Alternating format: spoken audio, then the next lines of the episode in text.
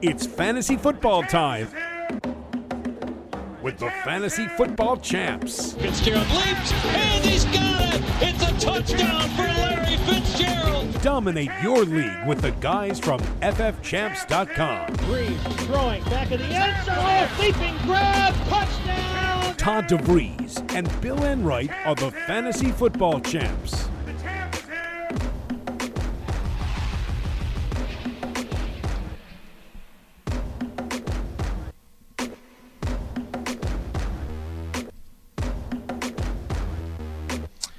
Everybody, and welcome to the Fantasy Football Champs on the Football Nation Radio Network. I'm Bill Enright, joined by Todd DeVries. My man, Todd, how good does it feel to be back on the air talking about fantasy football? It's that time of year, my friend. It's been a long wait, a long off season. We'll get to all the news and notes, but man, it's just time to turn on the TV and start watching some games.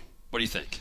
I, I can't wait. You know, we had the first preseason game, uh, the Hall of Fame game Oh. with the Dolphins and the Cowboys. I was so know pumped, you- Bill. I know, I know it was a letdown for you, Todd. I know you were a little upset. You didn't really get to see a lot of the star NFL players that we were expecting. Well, you know, I've been watching football for 40 years. I should know better, right? but still, my, you know, I, I get all psyched up for that, that Hall of Fame game. I turn on the game, Bill, and I see Nick Stephens under center. You were a little upset by that. Col- n- not happy. Not that I was, you know, expecting to see Tony Romo. We, we all knew he wasn't going to play. But still, I'm watching it and I'm just like, ah. But you know what? We still found some things that we learned in that game, and, and we'll find things that we learn in all these preseason games coming up. There's always something fantasy wise to take out of these games. Absolutely. And Todd, this is our first show, the Fantasy Football Champs on the Football Nation Radio Network. I want to say uh, a quick hello to our producer, Josh Deering. Josh, thanks for being with us. How's it going? Oh, I'm excited to be here. Thanks for having me, guys. Now, we'll be live every Tuesday from noon to 2 Eastern uh, from now until the start of week one, and then that will carry through for the regular season. So, Todd, we're live every Tuesday. There's a lot of ways that people can call us, get ready, uh, help you get ready for your fantasy football drafts. Toll free number 855 478 7030, or you can email us radio at footballnation.com or hit us up on Twitter at FF Champs. That's three different ways. You have a question about your upcoming fantasy football draft. We are more than happy to help you guys out. Again, that number, 855 478 7030. And we're live noon to 2 every Tuesday from now until your fantasy football championship. Yeah, that's right, Bill. And hey, if you can't catch us live, if you're listening to this after the fact, you already know this, but you can find us on demand as well. You'll be able to listen to the show on iTunes or just go to Football Nation. You can subscribe to all of our podcasts from there. You can find us on iHeartRadio. Uh, so we're all over the place, Bill. Yeah, and the, the on demand show, you know, we can interact with with everyone that's listening on demand. You can just hit us up on Twitter at FFChamps. So if you're listening later on in the day or, or later on in the week and you still have a question, hey, don't hesitate to hit us up. We're here to help you guys out. That's what we want to do. That's right, Bill. We're everywhere. Any, all the time. This, this time of year, we're quite busy. Oh well, I mean, you Just know, a little bit. Listen, just a little bit, Todd. Yeah, you, you think about the off season so far. You, you start off with the, it, the Super Bowl ends, then you have NFL Combine, then you have the NFL Draft, free agency, coaching changes. A lot's going on during the off season, and we're going to touch on it over the coming weeks. But you know, n- now's the time that we get pumped up for the season. You know the one dull month that we had? The one kind of dead month? Aaron Hernandez helped us out with that, didn't he? Yeah, he certainly did. He kept he kept the NFL front and center in the headlines. So there was no offseason. And uh, and hey, next year, Bill, they're ta- they're going to move the NFL draft back a few weeks too. So it's even going to shorten the dead period, so to speak, uh, because you're going to have the draft in the middle of May, right? Right. Which you know, and the speculation leading up to the draft isn't going to ever end. This is going to prolong that, but man, this is going to shrink that that really dead period even shorter. So uh, the NFL knows what they're doing, man. They keep us talking about them all the time. They certainly do. And uh, speaking of all the time, fantasy football is what we do, Todd, all the time. You check out ffchamps.com, head over to the draft kit. Here's kind of what we're going to be doing for the next five weeks of preseason action, all right? We got a lot of rankings, cheat sheets. We customize everything based on your scoring system. So we do it all. We're your co manager when it comes to dominating fantasy football. We want to help you get prepared for your fantasy draft. So head over to ffchamps.com. Listen to this show every Tuesday, whether it's live or on demand via the podcast. Basically, what we're going to do is we're going to break down positions, go over rankings, talk about some sleepers, maybe some busts, uh, go over strength of schedule, everything that you need to know to get prepared for your fantasy football draft. We're going to help you do that over the next five weeks. Yeah, man. And hey, you know, a little bit of advice, Bill. I know you were very, you feel very strongly about this. Yeah. Everybody out there, if you haven't scheduled your draft yet, schedule it as far back as possible, as close as possible to week one. Please do me a favor and do that. You know? Now, Todd, why do you why do you suggest that? Why is that such a good idea? Oh, well, let me put it this way. I mean, you and I are in a, in a million leagues, right? Yes, we are. Well, one of my leagues, it's kind of like the fun league. It's kind of like the the non. It's not the one that uh, is front and center for me. It's kind of like the neighborhood league. The neighborhood dads kind of Right. get get involved, and we're having it next weekend. And I'm like, really, guys? That's really awful timing. August 11th. You know, why is that? Of course, the injuries, man. The position battles, the injuries, it all changes. So I told our commissioner, I'm like, all right, man, you're going to have it next weekend. You better have a contingency in place for when all the injuries start happening. And, you know, your first round draft pick is out for six weeks. You know, it's just, it makes no sense. It drives me insane. So please do yourself a favor. This is the time of year, Bill, where everyone's getting together, emailing when, when are you available. Push it back as far as possible, as close as possible to week one. Our ideal time frame is after that third week of preseason. So starting August 26th Yeah. through Labor Day, and then the day before the uh, the regular season kicks off with the Broncos and the Ravens on that Thursday night game, Week One. That's when that's the time frame. That third that after that third Right, preseason that- game, August 26th to the start of Week One. After the third week, yeah, th- week three of the preseason, then the starters are pretty much done at that point. No, nobody plays Exactly. their starters in week four. So yeah, get, get through the third week. Make sure you've got all the injury reports ready to rock and roll, and then have your draft. But oh, Bill, so next week I'm sure I'll be uh, moaning about uh, the draft that we have next weekend. Uh, it's just too early, too early for me. Now, Todd, speaking, you brought, you brought up injuries and how they affect the way that people draft in their fantasy leagues. And if you have them too early, you don't know about the injuries that happen in preseason and training camp. That's why I want to talk about the downfall of the fantasy football magazine. You know, a lot of these magazines, it used to be such a tradition, uh, something that you were looking forward to doing. You know, the summer starts, you're going on vacation, you're going to pick up a fantasy football Yeah. magazine. But think about it. These magazines, they were all published or they went to print in May. So you have guys like Michael Crabtree, maybe as a top 15 wide receiver ranked inside these magazines. We know now that he's out with an Achilles injury, probably won't be available until December. Percy Harvin has hip surgery. He was a top 10 wide receiver in these fantasy magazines. He's now out until December. Aaron Hernandez, a top five tight end ranked in these fantasy magazines. He's in jail. He'll never play again. Jeremy Maclin, uh, torn ACL. He, Yep. was, he was expected to have a, a big comeback year now that he was heading into a contract year. So the downfall of these fantasy magazines, they're unreliable. You see someone that walks into your draft with a fantasy magazine, automatically has a target on his face, on his head, because you know he's a sucker. Here's you know he has outdated information. Bill, there's two there's two generations of fantasy football players, right? I kind of fall into the first generation. I was pre-internet, okay? I mean, Right. I played for years and years and years where the magazines were all we had, right?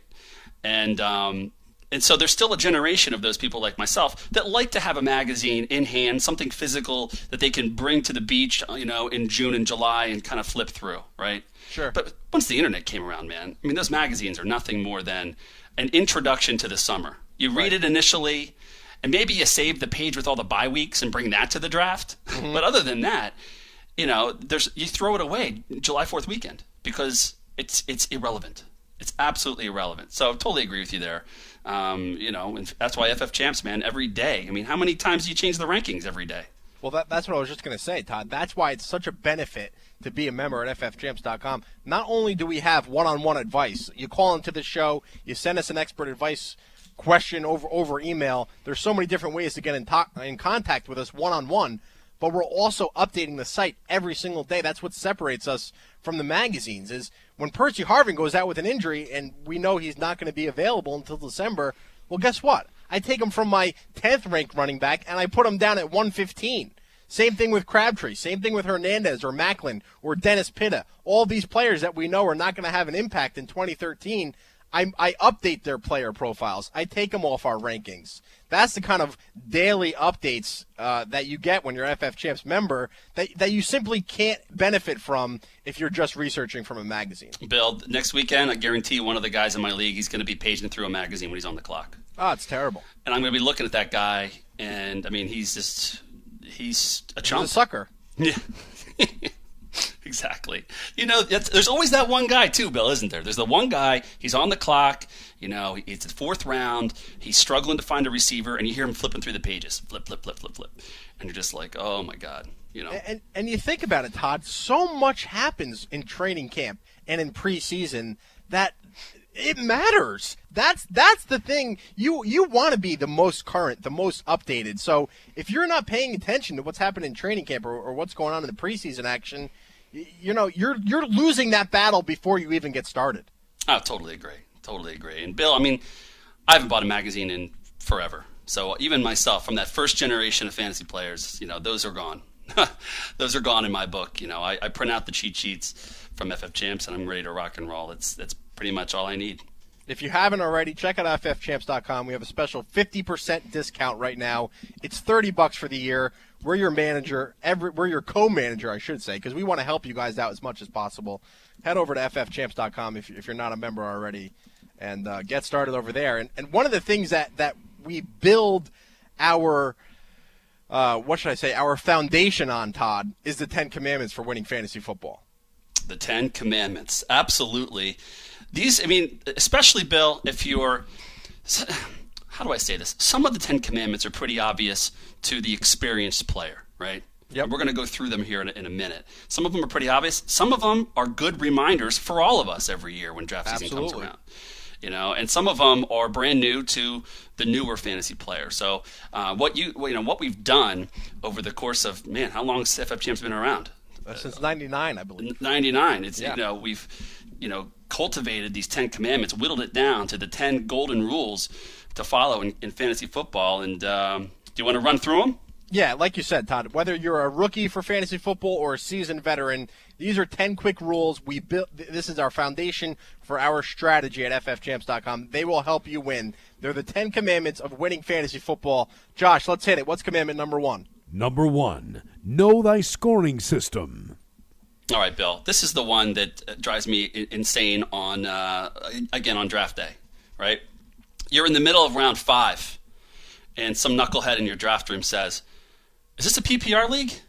You know, you got to come prepared, my man. You got to. How do you this. not know that already? It's round five, and they're asking that question. You got to know how many guys do you start at each position you know, what's the scoring system? Do quarterbacks get four points per passing touchdown or six? Do you get bonuses for long touchdowns? Is it PPR? Is it not? Is there flex, are there flex positions? There's so many angles, and the beautiful thing about FF Champs is you can plug all of those things in to the My Team section of FF Champs, and you can customize your cheat sheet so you're ready to rock and roll when you walk into your draft room. But you got to know the rules you know, whether it's you're in a PPR league, maybe you get a bonus at 100 yards or 100 receiving yards or 300 passing yards. That stuff kind that that kind of stuff matters.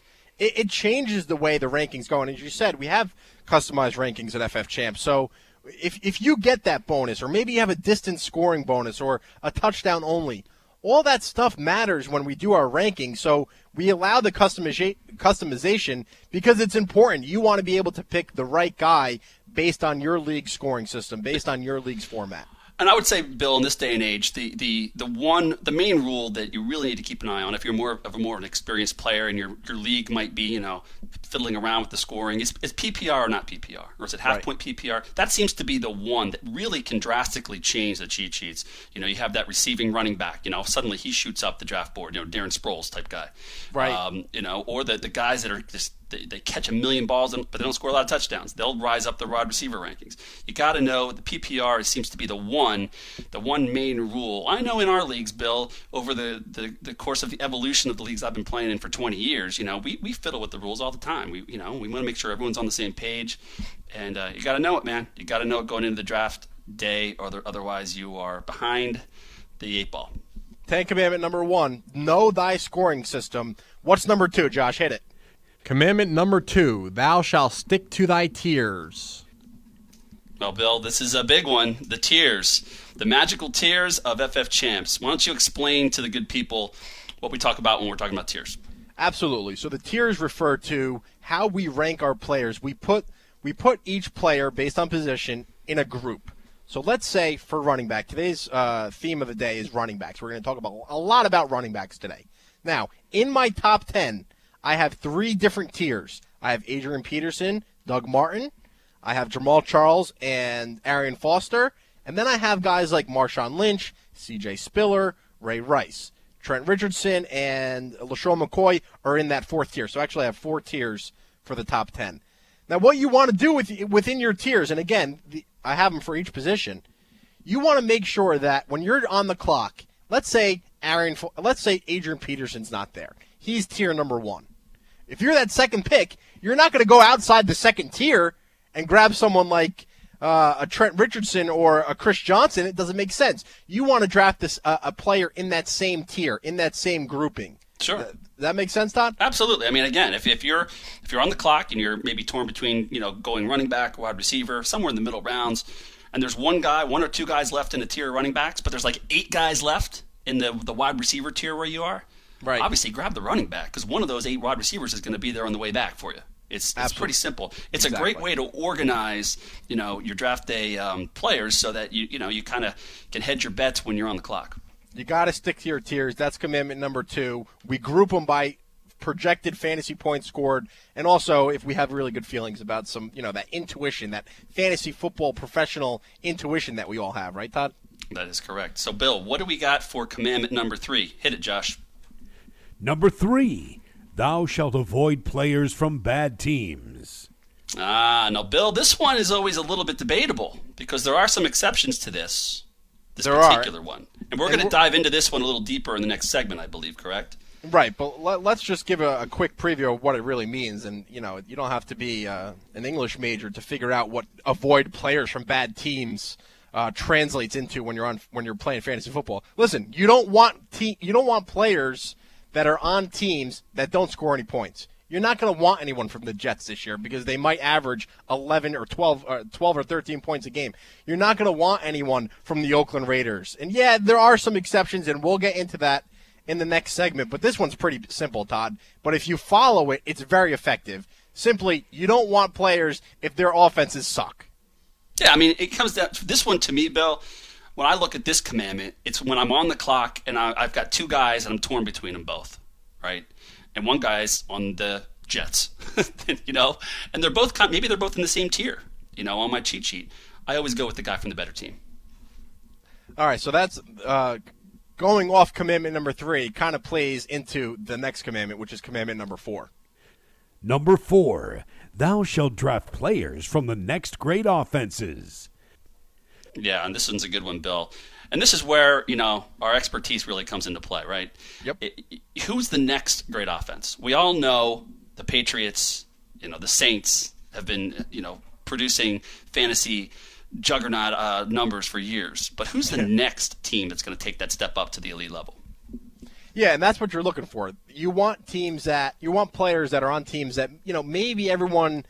I'd rather you be um, ahead of the bandwagon than be on it too late.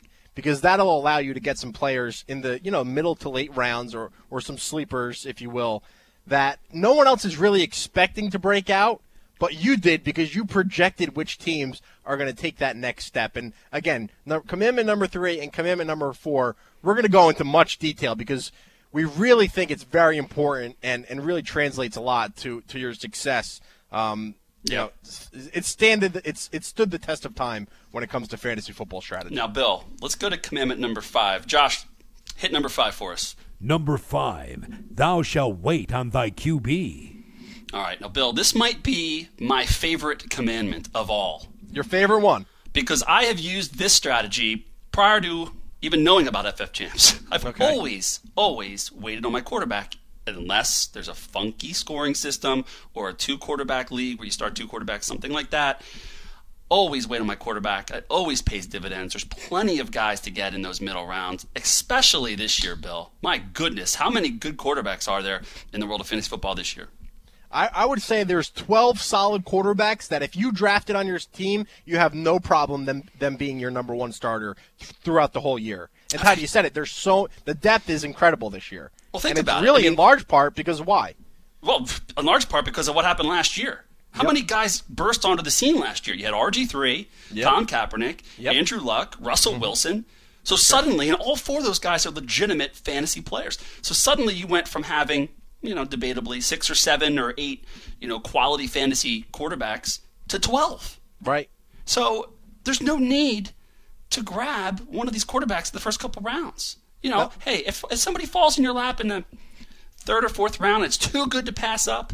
Maybe you consider it. But I'm telling you, man, for years and years, Bill, I always have my sleep my list of sleeper quarterbacks, right? And then I always have kind of my undervalued guys Right. and we have our big sleeper list, uh, big sleeper list on uh, FF Champs. I know you released the quarterbacks this week, and the running we backs did. and wide receivers are coming down the pike. Yep. But I always try to wait till the middle rounds. I get one of my undervalued guys. You know, in some years that might be like an Eli Manning, someone like that. Sure. And then I, I, um, I grab another quarterback relatively quickly from my sleeper list, and I take those two guys, and that's my those are my quarterbacks. I'm already set at running back and wide receiver because of the earlier rounds. Right. I just unless the league, you know, again, there are there is one league I play in, Bill, where you start two quarterbacks, and that changes the dynamic quite a bit. But if it's a normal league, man, you do not be the sucker who drafts Aaron Rodgers in round one. And, that's going back to know your scoring system, commandment number one. If you're in a two quarterback league, obviously that changes the game. Sure, absolutely. Now, like, like you said, Todd, Aaron Rodgers, Drew Brees, Peyton Manning, Tom Brady, they're not going to be on any of my teams because people in rounds one and two, they they draft Drew Brees because he's going to score the most points out of any quarterback this year. But that's not what matters because you can get someone.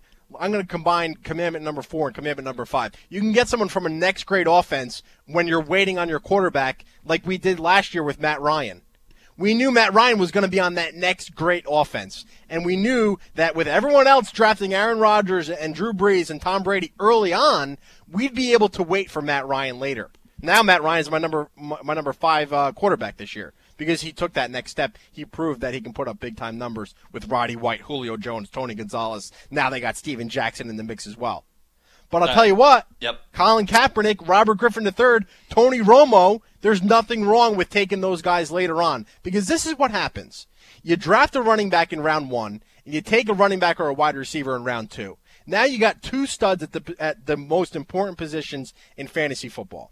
If you sacrifice the first or second round pick by taking Aaron Rodgers, the fall off between the number five running back and the number 15 running back is is like the Grand Canyon compared to Aaron Rodgers and someone like Matthew Stafford or, or Robert Griffin III.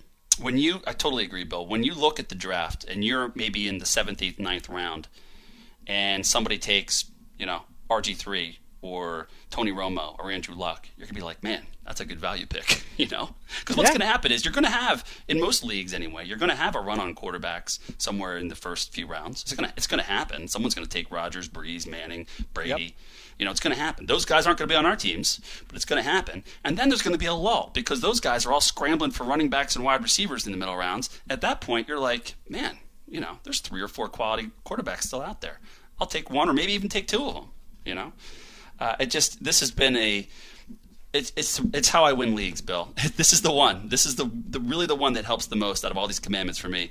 Waiting on the quarterback. You got to listen to us on this one, folks. Thou shalt wait on thy quarterback. It's Todd's favorite commandment. One of the most important commandments uh, for winning fantasy football. Wait on your quarterback. Don't take Aaron Rodgers, Drew Brees in the first or second round. It just it's not worth it. The value is not there. You're looking for valuable picks, and I'll tell you, it's not with a quarterback in the first two rounds. All right, Bill. Let's move on to commandment number six. Hit it, Josh. Number six, thou shalt covet thy stud wide receiver.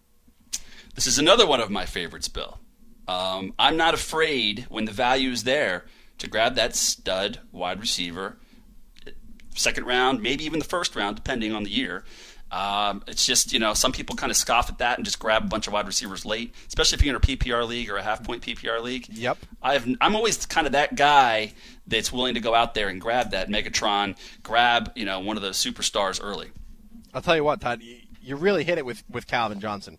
If you have if you if you're in a league with Megatron and you're in a full point PPR league, there's nothing wrong with taking him with the fifth pick or or or, so, or anywhere after that uh, fifth overall pick because you think about it. I mean, the guy has over 100 catches. You know he's going to put up equal or more yards than someone like uh, an Arian Foster or Jamaal Charles or Doug Martin. You saw what he did last year. He, he was pretty much on pace with Adrian Peterson in terms of yardage. Now, I know the touchdowns last year weren't there for him. But you know what? He got tackled five times inside the five yard line. That rarely happens with a guy like Calvin Johnson. I think Expect that's. I think he's going to double go his touchdowns this year, man. Exactly. There you go.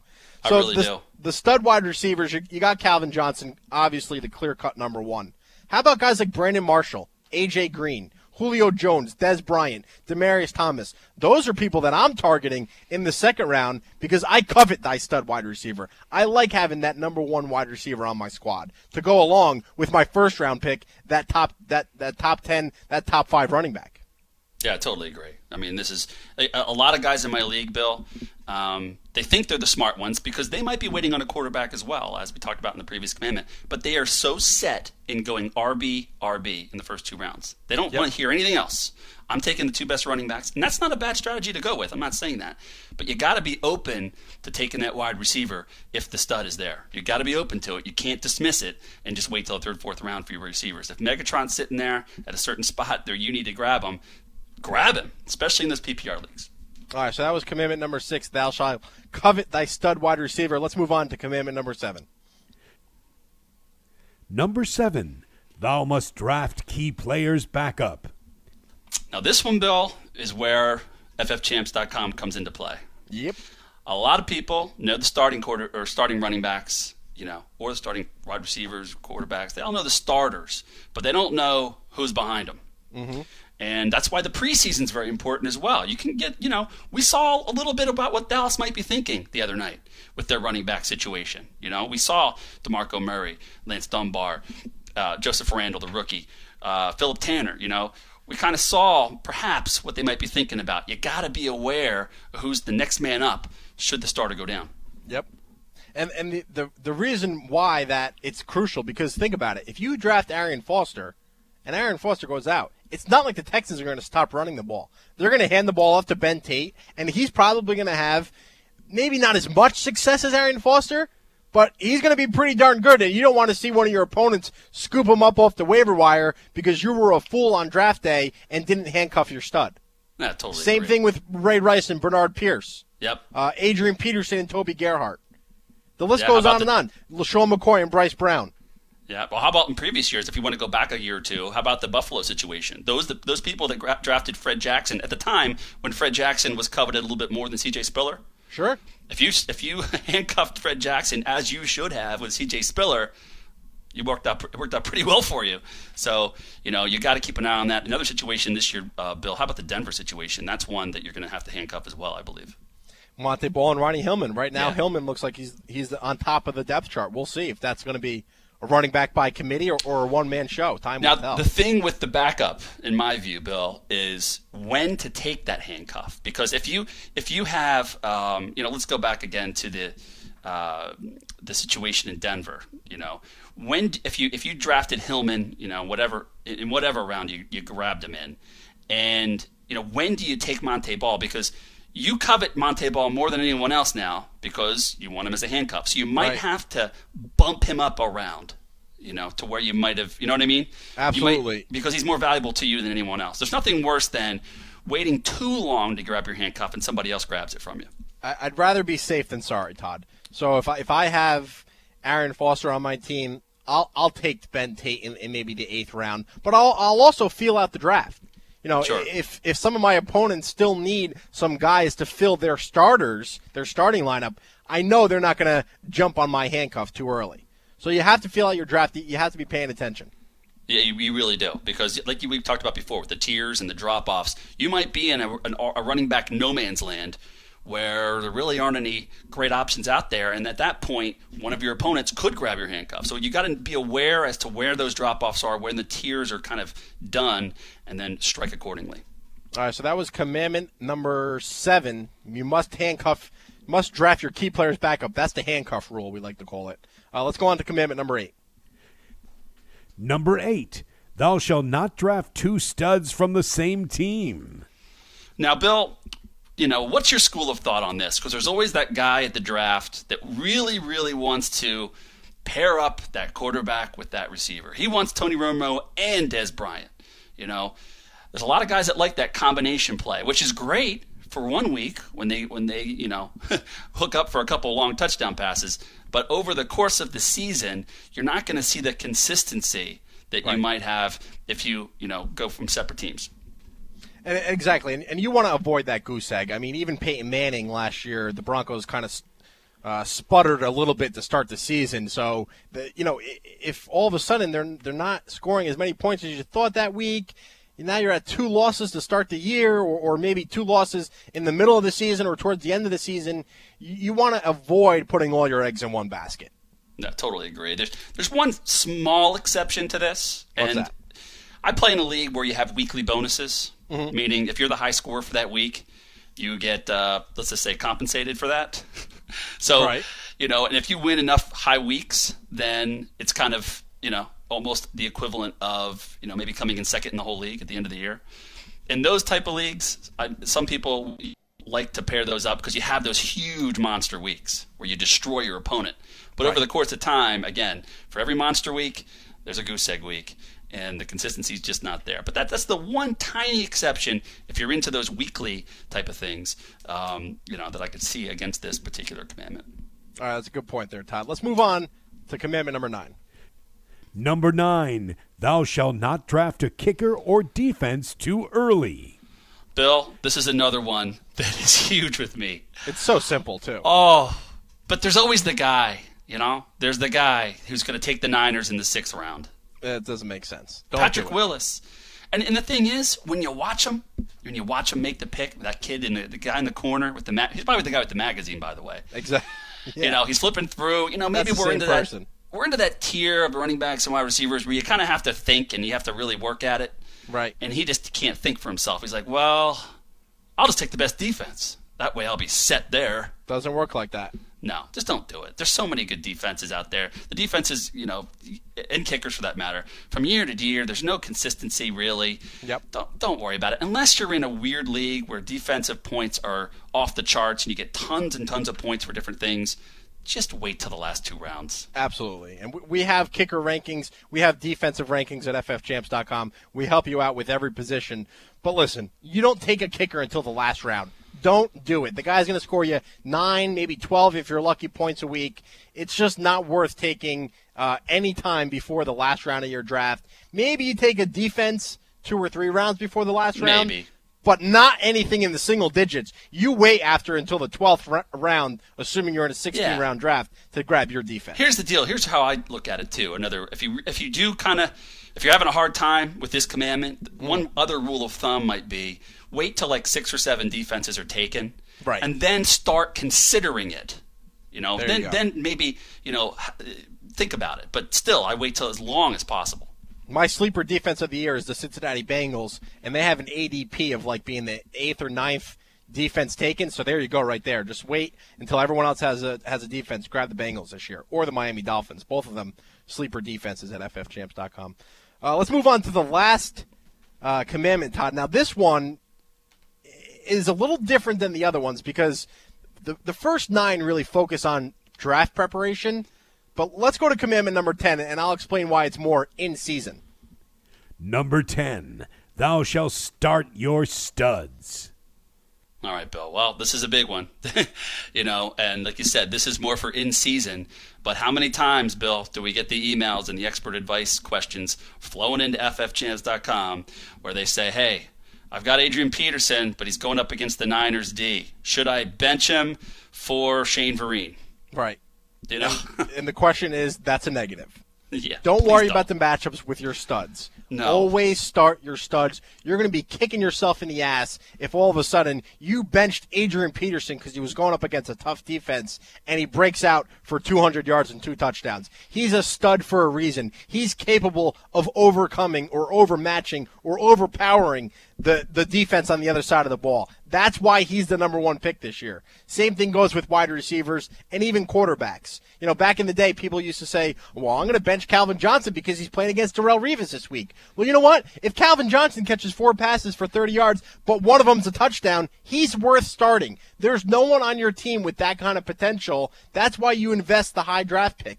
Start your studs. We say it all season long. We're saying it today, and I guarantee we say it every single week throughout the regular season. Start your studs, start your studs, start your studs. Yeah, on, on, on ffchamps.com too, we actually list the studs for you. So to Yes, take the do. thinking away, we say every week we update it and say, here are the studs, they're Yeah. in your lineup, move on. It's called the stud list. It's Yes, very simple. is. And it's right above our FFCPI, the, the Fantasy Football Champs Performance Index, which which is different from our, our cheat sheet. That the, the FFCPI, that's our in-season ranking. So Right. we have the stud list associated with, with And, on that and you know. Bill, there's probably a lot of people out there listening to this thinking, of course you start your studs. Well, I'll tell you what, I guarantee you it's crossed your mind on a Sunday morning. Yeah. You know, should I? I don't know. Uh, Marshawn Lynch. I don't like the matchup. You know, Uh, it happened. It crosses your mind. You just got to take that out of the factor. The only thing I would say is, Bill, is the injury factor. Right. That's a little bit of a different situation if if there's a serious injury to consider. Right. But uh, other than that, you just just plug them in there. Over the course of the year, the numbers are going to be there. All right, quickly, I'm just going to recap the top 10. The 10 commandments for winning fantasy football. Number one, know your scoring system. Number two, stick to your tiers on draft day. Number three, avoid players from bad teams. Number four, draft players from the next great offenses. And we're going to dive a little bit more into detail in the next segment on three and four. Number five, wait on your quarterback. That's Todd's favorite commandment. Wait on your quarterback. Don't take Drew Brees or Aaron Rodgers this year. It's not worth it. You don't get the value. Number six, covet thy stud wide receiver, Calvin Johnson, Brandon Marshall, Dez Bryant, the Julio Jones. You want those guys this year. They're going to be a difference maker for your squad. Number seven, handcuff. Draft your key players back up. You're going to be kicking yourself in the ass if all of a sudden uh, your star player goes down and you don't have his backup who's going to be the next great fantasy uh, football waiver wire pickup. Plan ahead on draft day. Draft your key players back up. Number eight, don't draft two studs from the same team. You don't want to put all your eggs in one basket. Number nine, don't draft a kicker or defense too early. Way out of control. People grabbing defenses in, in single digit rounds doesn't make sense. Take your kicker in the last round. Trust me, it's just it, it, it's a no brainer for me. Uh, number 10, this one's for the in season. Thou shalt start your studs. Make sure that you play your best players every single week. And Todd, those are the 10 commandments for winning fantasy football. If you have any questions about them, give us a call. Pick up the phone. We want to hear from you. 855 478 7030. We're also answering your emails, radio at footballnation.com. Hit us up on Twitter if you have a question about the Ten Commandments. Our Twitter handle is at FFChamps. FFChamps, very easy uh, to get in touch with us, Todd. So that's the Ten Commandments. Coming up next, what do you think? We're going to break down commandment number three and commandment number four. Does that sound good? Yeah, who are those bad teams, Bill? Yeah, That's what we're going to talk about. We're who are the bad that. teams That's to stay away from? Who are the next great offenses? We all know who the good offenses are now. Who are the next ones? We'll, we'll break it all down. Todd, before we take a break, I want to give a quick thank you to our partners at DraftKings.com. Later on in the show, we'll be joined by uh, someone from their team, DraftKings.com, and discuss how, how you can win real money playing daily fantasy football. Daily fantasy football is all the rage these days.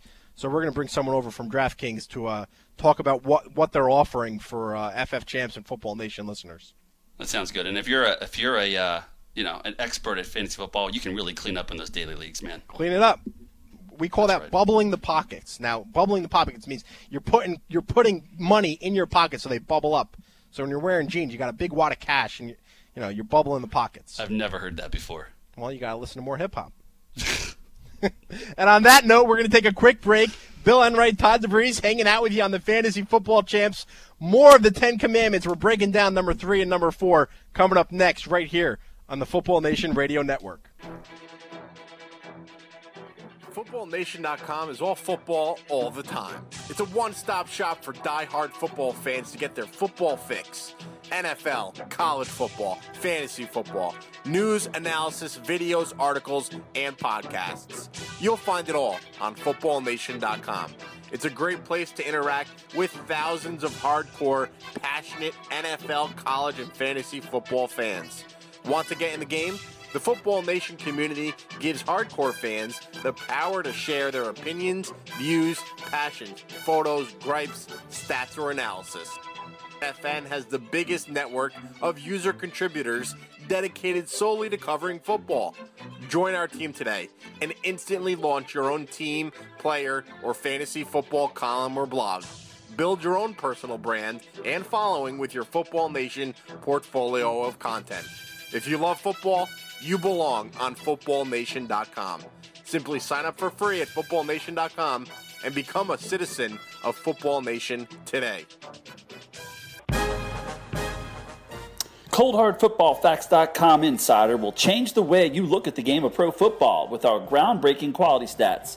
These are stats that have direct correlation to winning football games. The proof is in our performance at Cold Hard Football Facts Insider. We analyze every team and pick every game every week, straight up and against the spread. Cold Hard Football Facts Insiders have gone 500 or better against the spread in an incredible 72% of weeks since the start of the 2009 season. Visit coldhardfootballfacts.com, click CHFF Insider, and uncover the statistical secrets that separate winners from losers in NFL games. The proof is in our performance. Become a Cold Hard Football Facts Insider today at coldhardfootballfacts.com. Hey, this is Bill Enright from the Fantasy Football Champs. I want to take a quick minute to introduce you to our new daily fantasy football partners at DraftKings.com. DraftKings.com is a new way to play fantasy football. No more losing your best player and watching your season go down the drain. At DraftKings.com, you draft a new team every week and win huge cash prizes. Here's a true story. Last year, one guy won 100 grand in his very first football contest. $100,000 the first time he played. Sign up now with promo code CHAMPS and get a free contest entry once you deposit. Again, that's DraftKings.com. Promo code CHAMPS. Good luck.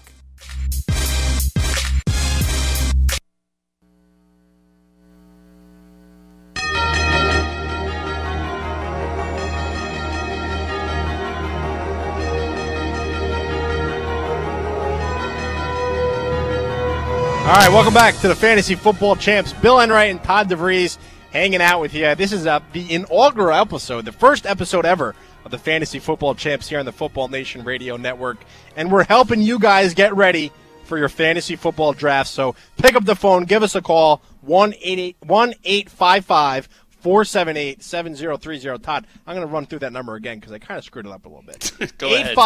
1 855 478 7030. Hit us up on Twitter at FFChamps or send us an email, radio at footballnation.com. We're helping you guys get ready for the fantasy football draft. This is the season to start your preparation. It's not the season, Todd, to do your drafts this week. That's still a couple weeks away, but you want to start getting prepared. Absolutely. You know, Thursday night, whole slate of preseason games. Friday night, I think there's a couple on Saturday, one on Sunday. So this is it, man. It's all gonna, it's all, it's go time. It is time to get prepared and see these teams uh, out there on the field, and uh, you know, start putting together your cheat sheets, or go to ffchamps.com and you get your cheat sheets ready to rock and roll already for you. That's right. And and part of that preparation is identifying the bad teams, identifying the great teams, and identifying the next great teams, as we discussed when we were doing our 10 commandments for winning fantasy football. Commandment number three, Todd, is avoid players from bad teams. So let's go through the bottom four, the worst offenses in the NFL as we head into the 2013 season. First up, for me, let me know if you agree, the Oakland Raiders. Uh, of course. Well, who's the quarterback, Bill? That's start with big the, start with the Q. That's a big question. Right now, it looks like it's going to be Matt Flynn. They still have Terrell Pryor. They drafted uh, Wilson out of Arkansas. So you know we'll see what's we'll see what's happening with the Oakland Raiders quarterback situation. But even so, who the heck is he going to be throwing the ball to? No. They lost Brandon Myers. They lost Darrius Heyward-Bey. They got Denarius Moore. They got Rod Streater. Two, you know, relatively. Rod Streater's a newcomer, hasn't really shown much in the NFL. Denarius Moore had seven touchdowns last year, but at the same time, I mean, we're not really expecting uh, top 30 numbers from him. No, The Raiders no. are just a mess, if you ask me. they're a mess, and they're one uh, quote unquote marquee fantasy player, at least by name, Darren McFadden. I mean, can you? I can't trust this guy anymore. Forget it. I mean, how many injuries can this one guy go through with him? You know, he's entering a contract year, Todd, and I always think that players are more motivated when money's on the line, when they have to put up or shut up in order to get that next big contract. But the thing with Darren McFadden is when he's on the field, he's productive, but more often than not, he's not on the field because he's always injured. He's a guy that has burned so many fantasy football managers over the years that I wouldn't be surprised if he goes in their fourth or fifth round when in the years past he was a first or second round pick. Do you hold grudges? Do you hold fantasy grudges? Absolutely. Yeah, well, I do too. And sorry, Darren McFadden, Run DMC. No, uh, I'm not going in your direction any longer. Been burned too many times. Even last year, Bill. Remember the first game of the year? He caught 18, or he was targeted 18 times, caught 13 balls Yep. for uh, 80 something yards against the Yeah. Chargers on that that uh, Monday night. That was his best game of the year, That was it. week one. So I mean, I I just can't trust this guy anymore. The Raiders are a, a bad team. You just went through it. There's no receivers. There's no quarterback. Because of that, even if Darren McFadden is healthy, everyone's going to stack the line, stop him. Uh, stay away from Oakland. Stay away from Oakland. That's that's one of the, one of the four teams or one of the five teams that we're going to discuss. Commandment number three: avoid players from bad teams. We're avoiding the Oakland Raiders. All right, who else are we avoiding? Let's move on to the Jacksonville Jaguars. And I know we have some exceptions with this one. Really, only two exceptions. But Todd, it starts off with the quarterback play. Blaine Gabbert, Chad Henne, tomato, tomato. Doesn't matter who's under center for the Jags. Neither one of them are going to be productive. And because of that, the rest of their team is not going to be very good. No, I mean, obviously, you know, you got to make a decision on Maurice Jones-Drew. Another guy getting a little long in the tooth. You know, had some injuries recently in recent years, but man, when he's healthy, he can still produce. Um, so, the question with him is going to be on draft day, Bill, is because of his name recognition, he'll probably go a little higher than he should. Right. You know, unless you're in a league full of sharks, and, and actually, you and I are in a lot of leagues like that. The question's going to be when you're sitting there and MJD is staring you at the face, maybe in the third round. Right. What are you going to do? Are you going to roll with him or not? Now, here's the next thing, Todd. MJD, he's coming off that Lisfranc injury, but he's also another guy that is looking for a contract. He's heading into the last year of his Jacksonville Jaguars contract. We all remember him holding out last year. He's only 27 years old. He's going to be looking for a big payday. He's going to be extra motivated this year. He, uh, you know, he's a guy that has been so productive, so consistent, and like you mentioned, uh, throughout the course of his career, other than last year when he got injured. So MJD is a guy that, you know, maybe he's like the Adrian Peterson of 2013.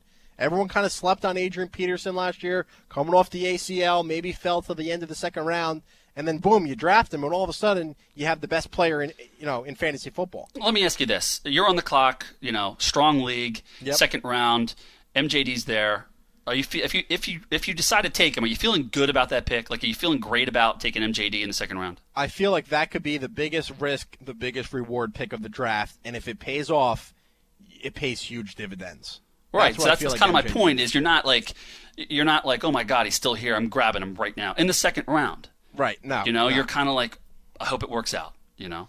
But- I, I agree with you. I mean, he's an exception to the rule. He's an exception to this co- this commandment. You know, luckily it's the first week of August. We'll see him in training camp. We'll see him in preseason, and hopefully, if he looks healthy, we'll be able to move him up the rankings a bit. Now let's talk about Cecil Shorts for a second. Sure. second half of the year, you know, four 100 yard games, four touchdowns in the fast uh, in the final what seven games last year. Yep. Finished strong. The reports out of camp are he's looking good. Justin Blackmon's out. What's the problem with Cecil Shorts?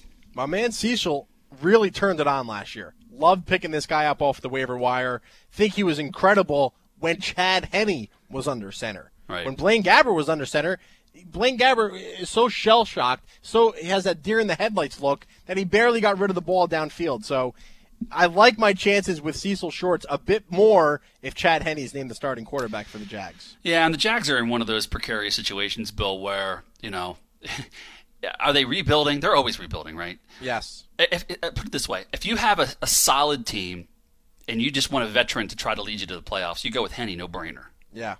if you want to build for the future, you got to give your young QB, you know, a look.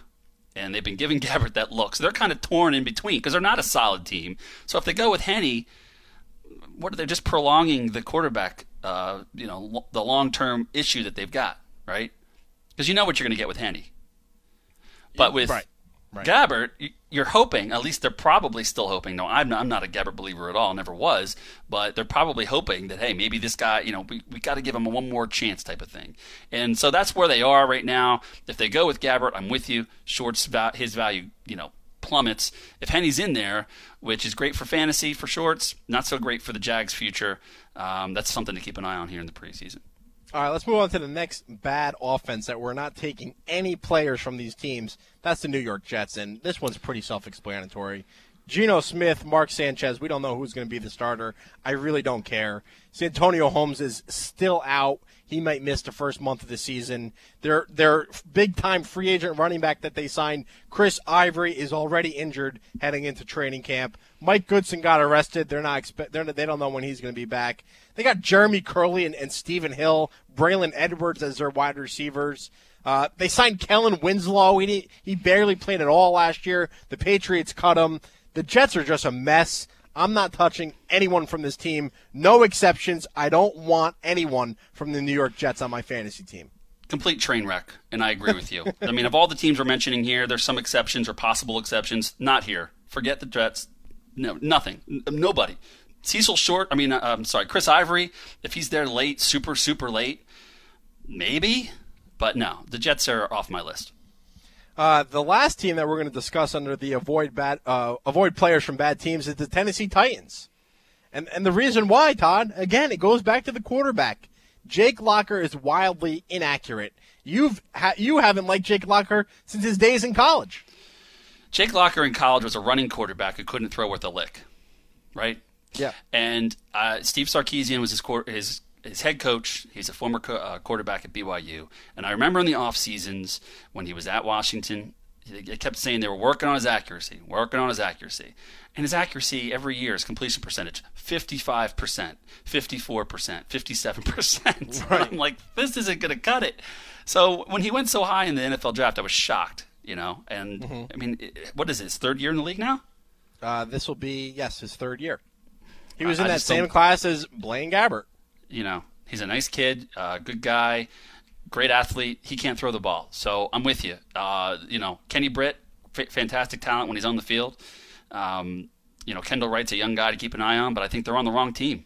I Yeah. just think I think for fantasy purposes, they're on the wrong team. Kenny Britt will have those big games to, to keep you enticed, you know, but then he'll go a couple weeks where he won't do anything, and that's Right. a lot of it's because of the quarterback. The big question here is Chris Johnson, though, Bill. That, that's the one that people want to talk about fantasy wise. Of course. nobody trusts him, but you can't deny his talent is still there.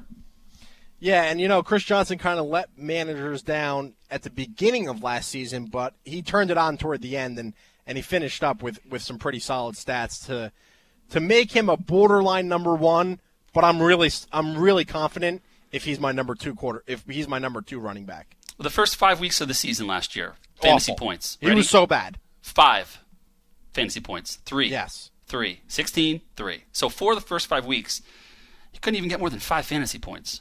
And then he finished with 1,200 yards and six touchdowns. Now, Exactly. I'm a little bit weary of Shonn Greene taking goal line touches, but we know Chris Johnson can score from the distance. You know, he breaks off those big runs. So I don't think his touchdown total is affected that much by Shonn Greene being there. Yeah, he's another guy where you don't feel great about taking him. Uh, you know, you don't feel great about taking Chris Johnson in that late second round, but it's a, it's something you have to consider.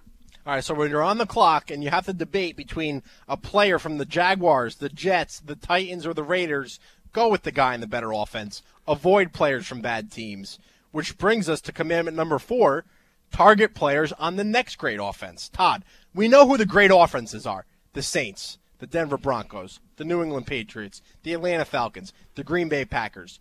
All of them have one thing in common that's terrific, exceptional, great quarterback play. So we know those teams. We, we, we know they've arrived. They've they've been here for a while now. But we want to focus on the next great offenses. Who are those teams that are going to break out this year? Take the NFL by storm. Those are the guys that we want to really target in the middle to late rounds of the drafts. Well, I think the one that you got to mention first and foremost this offseason is the Kansas City Chiefs. right? Absolutely. Andy Reid comes to town, and Andy Reid knows a little bit about offenses. They got Alex Smith. You know, a sleeping uh, giant is Jamaal Charles a running back. Dwayne Bowe, will he benefit from Andy Reid? There's a lot of interesting things going on in Kansas City. and uh, I think they're you know they're kind of the the hot team this preseason from a fantasy perspective. Uh, they're they're definitely they've definitely got the players, man. It's just a matter of can they can they execute. Absolutely. Chiefs definitely, I think, are going to take that next step this year. So long, Matt Cassel and his inaccuracies and his incompletions and his interceptions. Now I got Alex Smith. I think he's going to be uh, a, a, big success in Andy Reid's system. So that's the Kansas City Chiefs. Who else do we have on this next great offense list? Well, you know, I want to talk a little bit about the Bengals. Sure. And you can question whether they've kind of almost already arrived, but mm-hmm. man, they have so many young guys that are just exciting to me. Giovani Bernard, the running back that they grabbed this year in this year's draft, he was my favorite running back in the entire draft. They've got him to go along with the law firm. Uh, I like that. I like Tyler Eifert at tight end, the young uh, guy from the young rookie from Notre Dame. Right. You, know, you, you, pair him with Jermaine Gresham, you got something going on there. Then you go back to uh, Mohamed Sanu from a couple years ago. He's last really year, been coming dra- on they strong. They drafted him last year, and then he got hurt, but he was yep. very productive when when he was out there. Yep. I mean, Andy Dalton is just kind of coming into his own. Uh, of course, they've got AJ Green, you know, one of the best wide receivers in all of football. So this is a offense that's really starting to take shape, and I would not be surprised at all if this thing really started to click. Now, because they have so many weapons, Bill, could it kind of hurt them collectively? Other than I don't Andy think Dalton? so. I don't I mean, think I think so, AJ Green's going to get his. Right. But you know, would it be better if they had one workhorse running back instead of a, a you know kind of a two-headed monster? Probably. But man, over over the next year or two, I really think that they've got enough pieces in place. You're going to see the cream rise to the top, and you're going to see the Bengals putting up a lot of points. I, I totally agree with you, Todd. They are so young. Andy Dalton's only in his third year. AJ Green only in his third year. Giovani Bernard, a rookie. Tyler Eifert, a rookie to go along with BenJarvus, Green Ellis and Jermaine Gresham, the two veterans. Mohamed Sanu, only in his second year. I think we're going to look at the Bengals this year and say, you know what? That team took the next step. They made the playoffs the last two years, so we know their team is good as a whole. Now I think it's time for their fantasy football playmakers, the playmakers on their offense, to show up and reward those fantasy managers that end up taking them in their draft. AJ Green's my number two wide receiver. I mean, he was phenomenal last year. Yeah, he is. And I think that the only possible concern down the line, not this year, but down the line, is that if these other weapons do develop, will it hurt AJ Green a little bit fantasy wise? You know, right. will it? I mean, that's the only possible downside I see. Um, and it's, you know, and I don't think you're going to see it this year, but maybe down the line. All right, quickly, let's go over the, the next few next grade offenses. We got the Detroit Lions, and the reason why we're listing them here as a next grade offense is we know what Calvin Johnson can do, but look at all the new pieces they have surrounding Matthew Stafford. They brought in Reggie Bush, a very versatile, a very dynamic running back who can catch passes out of the backfield. Last year, Ryan Broyles, Nate Burleson, both were injured. Matthew Stafford had no one to throw to other than Calvin Johnson. So we're happy to see the reports coming out of Detroit camp that Burleson and, and Broyles are, are, both healthy, expected to start the year. They still have Mikel Leshoure, who's a, a, pretty good goal line back.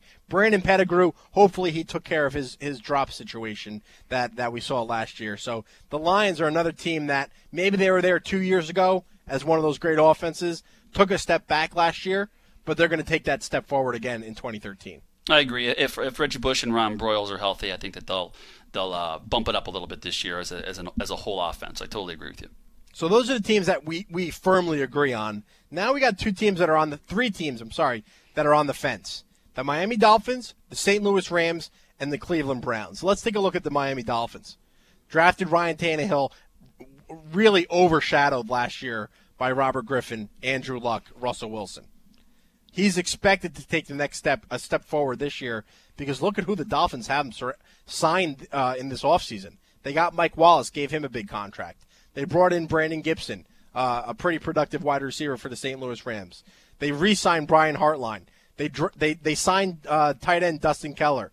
Lamar Miller's supposed to be this explosive back. He's one of our sleeper running backs this year. So the Miami Dolphins certainly have the pieces, the weapons surrounding Ryan Tannehill. Now it's on him to take his team to that next level. Yeah, I'm in I'm in more of a wait and see mode with this with the Dolphins. I'm not sure I'm 100% all in on them being the okay. next great offense yet, but there's no denying that they've got some young pieces in place.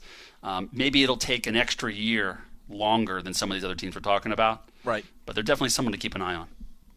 All right, and then what do you think about the St. Louis Rams? It, you know, Sam Bradford has has been their starter for quite some time now, and finally he has some weapons around him. They drafted Tavon Austin, one of the most explosive playmakers heading into this year's draft.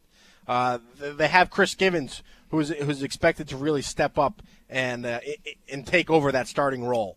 But we don't know about their running back situation yet. Daryl Richardson, Isaiah Pead. We don't know if it's going to be a running back by committee. Yeah, that's that's the key, right? I mean, uh, the running back situation is it hasn't you know sorted itself out yet. Who's going to replace Steven Jackson? And I don't know that we're going to have any answers, Bill. This is something to really keep an eye on during the preseason. Uh, did you mention Jared Cook at tight end? Oh, Jared Cook at tight end. Great point. I think that's somebody to keep an eye on. If you are in a league where you might need to draft two tight ends, he might be a nice, serviceable uh, tight end number two. Yep. And Sam Bradford, hey man, you know, make or break time. You know, he needs to start uh, showing that he's a legit NFL quarterback, and they surrounded him with some weapons. Tavon Austin, Stedman Bailey's a deep, deep, deep sleeper to keep an eye on from West Virginia. Um, you know, it's time for him to step it up, man. I think a lot of people are looking at him as you know make a make or break season.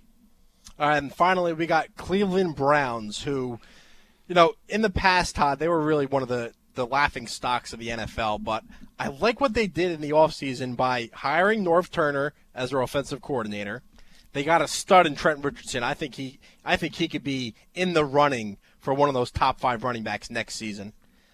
I'm not I'm not disappointed in what I saw from Brandon Weeden as a rookie, but to be honest with you, he really didn't have a whole lot of receivers to throw to.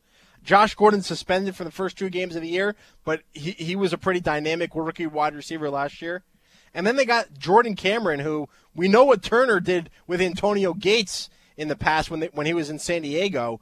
Jordan Cameron's kind of that that same type of uh, former basketball player, very athletic, can move around, and is a big target in the red zone. So Cleveland Browns might be a few years away, but they're one of those teams that you're going to want to keep a keep an eye on.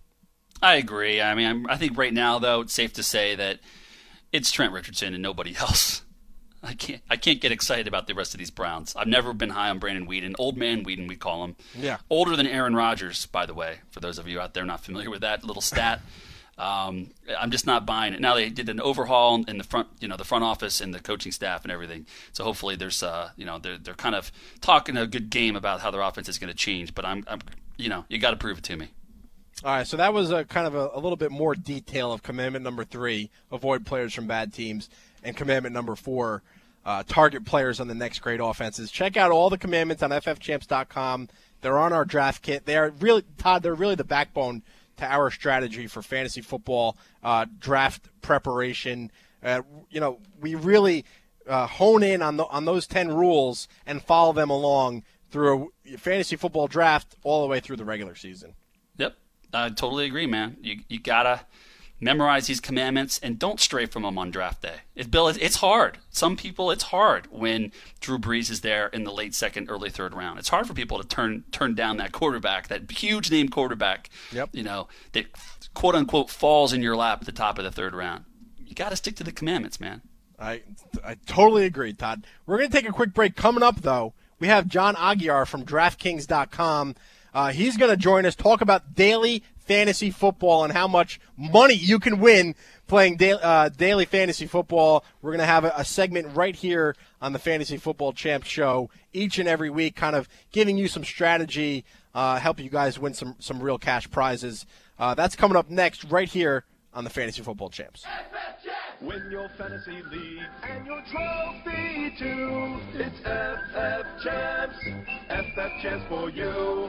News, advice, rankings, and expert advice too. FF Champs is for you. FFChamps.com, ensuring you win from draft to playoffs. FFChamps.com, extraordinary results for fantasy football dominance. You know who wasn't surprised when the likes of Colin Kaepernick, Alfred Morris, Doug Martin, and RG3 took the NFL by storm last fall? The guys at collegefootballgeek.com. That's who. Collegefootballgeek.com has been the nation's premier college fantasy football strategy and advice site since 2008. We're in the business of identifying fantasy gold at the college level. At collegefootballgeek.com, you can run mock drafts against the mighty CFG computer, customize your own fantasy cheat sheets, tap into our experts for advice, and keep up with the latest player news for all 124 schools. And the best part, it's free to subscribe. So whether you want to dominate your college fantasy football league or if you simply want to get an edge on your NFL fantasy leagues by identifying tomorrow's fantasy stars today, check out collegefootballgeek.com. Hey, this is Bill Enright from the Fantasy Football Champs. I want to take a quick minute to introduce you to our new daily fantasy football partners at DraftKings.com. DraftKings.com is a new way to play fantasy football. No more losing your best player and watching your season go down the drain. At DraftKings.com, you draft a new team every week and win huge cash prizes. Here's a true story. Last year, one guy won 100 grand in his very first football contest. $100,000 the first time he played. Sign up now with promo code CHAMPS and get a free contest entry once you deposit. Again, that's DraftKings.com. Promo code CHAMPS. Good luck. The champ is here. It's fantasy football time with the Fantasy Football Champs. Fitzgerald leaps, and he's got it! It's a touchdown for Larry Fitzgerald! Dominate your league with the guys from FFChamps.com. Brees throwing back of the end zone. Leaping grab, touchdown! Todd DeVries and Bill Enright are the Fantasy Football Champs. All right, welcome back to the Fantasy Football Champs. Bill and Todd hanging out with you as we're heading into hour two.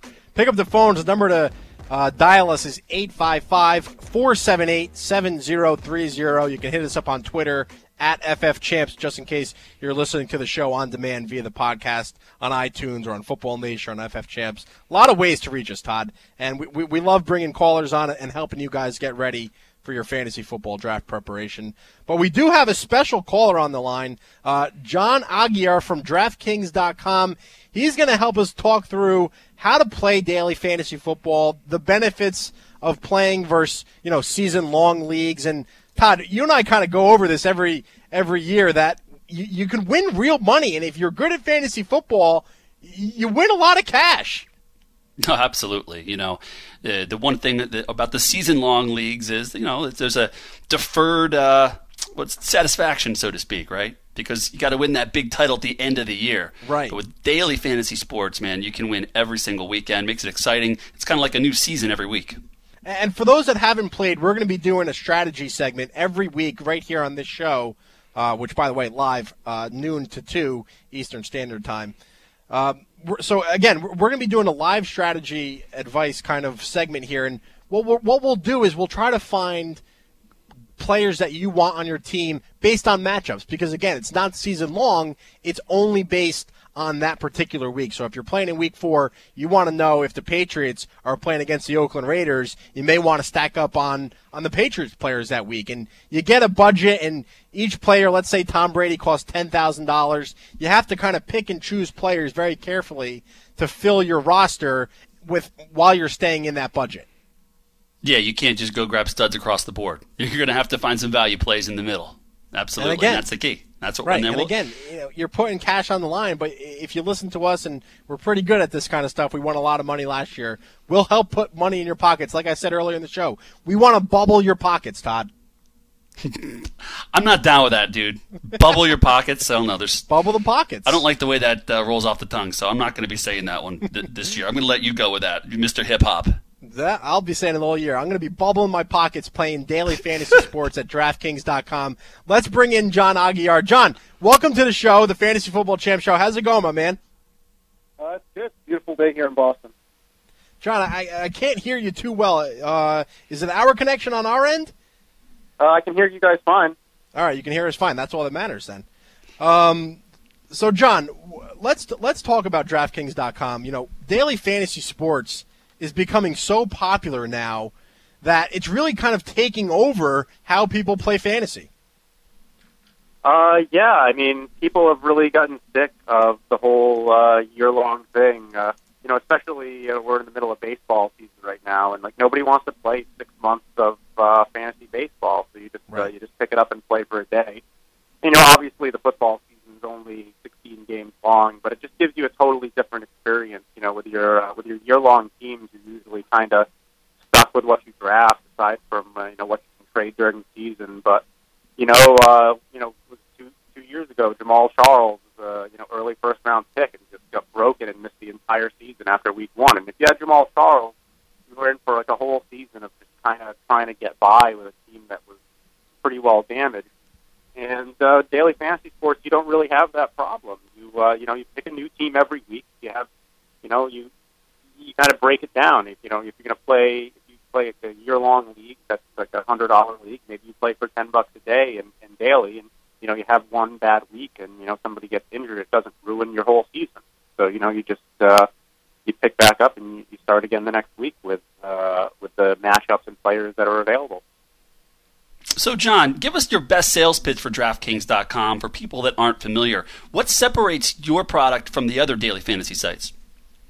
Uh, we've been a uh, we've been a leader in the industry in terms of pushing uh, the big prize pools and uh, basically uh, consistently running the biggest contests in every sport every time those sports come up.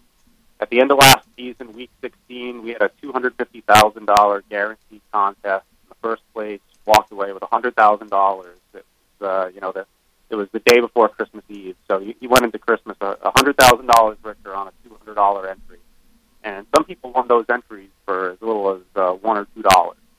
So really, the, the opportunity exists for someone who's sharp at the game to come to our site and turn their buy-in into the most money possible because we're offering the biggest prizes daily fantasy. Uh, again, we have John Aguiar from DraftKings.com. John, why don't you discuss some of the the contests that you're going to have scheduled for the upcoming 2013 NFL season? Well, well we're actually going to be announcing those in six days, and I can't really I, I can't really blow the big reveal. All I can say is that you're definitely going to want to come over to DraftKings on Monday and see what we have announced for Week One, and uh, and, and and for the rest of the weeks, we're you know we're we're really going to have some really exciting stuff. Um, I, I I can't really, like I said, I can't I, I can't really blow the the big reveal, but trust me, you're going to want to have me on the show again in a week to talk about it. So that's All right, on so- Monday, then the big reveal of uh, the upcoming season. Right. Yeah, we want to wait for uh, you know two weeks of the preseason. You know, guys are still getting themselves injured in camp. Guys are, you know, there's there's a risk. You know, we don't want to post our week one salaries because once we post them, we're stuck with those. So we're going to let some of the we're going to let some of the quarterback competitions play out. We're going to you know make see these guys with injuries, make sure that uh, make sure that our pricing is uh, is pretty good because uh, as opposed to the year long, you're you're not in a draft. You're provided with a salary cap. With you know, you're you're a manager of a team, and you can pick anybody you want from the entire league. So we don't want to have a guy out there who's like really cheap because he was supposed to be a uh, you know supposed to be getting like eight or ten plays a game, and he's going to get thirty plays in week one because you know a wide receiver got injured or something along Sure. those lines. So yeah, Sure. next Well, hey, you know, after the slate of preseason games that are about to, you know, hit us in the face here Thursday through Sunday, it's going to be at a fever pitch. So Monday makes a lot of sense. Now, for all of our listeners out there, John, are do we have any promotions or promo codes for the Fantasy Football Champs listeners? Well, we um, we have uh, great promo for everybody, and that's an industry best 100% deposit bonus, up to $600 when you make your first deposit on DraftKings. So you come in, you deposit uh, 200 bucks, and you have a $200 bonus that releases as you play games over the course of the season. So it's sort of like the gift that keeps on giving. And uh, on top of that, uh, first time, uh, new new users are going to get a two dollar uh, it's a two dollar ticket for use one of our week one contests. So if you just want to come in and try it out, you're you're a little hesitant. You want to you want to see what this is all about. All you got to do is come and uh, sign up for an account, and, and once again, that'll be uh, that'll be live on on Monday. That you'll sign up and get that ticket to our week one uh, contest. Our week one, we're gonna have a, a few contests. That'll be our two dollar contest. That sounds great, John. We're gonna we're gonna tell everyone to check out DraftKings.com on Monday. Make sure that you're following you guys on Twitter at DraftKings to really get get that announcement about the upcoming fantasy football contest that uh, you're going to have for the 2013 season. Again, 100% deposit bonus on your first deposit. That, that's big time. No one else is doing that in the daily fantasy inj- industry. You'll only find it at DraftKings.com. It's going to be a lot of fun. We're going to tell we're going to tell everyone every week some strategy right here on the Fantasy Football Champ Show. And John, we appreciate you joining us, and we look forward to hearing you from you from the, for the rest of the season. Absolutely, and uh, we look forward to having uh, all your customers playing on our site. I, I really think that for people that haven't experienced daily fantasy sports before, it's really it, it goes along well with the year-long experience. You're doing all your research anyways on your players, you're doing research on the guys on the waiver wire, so you know the good value players. So why not take all that research and uh, and work you've done and, make it work for you in a different way? And it's also nice to not have to you know sweat the same players week in and week out. If you want to you know, if you're a if you're a Baylor fan and you want to have RG three on your team, you can have RG three on your team. Maybe you didn't make it to you in the draft, so uh, experience uh, a whole new way to play fantasy football. DraftKings.com. Check it out. You're going to get a lot of money playing fa- daily fantasy football this year at DraftKings.com. John, thanks for hanging out with us. We appreciate uh, talking to you, spending a few minutes with us. Absolutely. Take it easy. Take care. Bill, I love daily fantasy. Um, like you said, it's all the rage. This, you know, really didn't exist five, six years ago, and I saw sites popping up here and there. DraftKings is the best site. Um, can't wait to get in there, and uh, I guess we have to wait till week one. That's the only downside, right? We got to wait till week one before we can get in there and start dominating.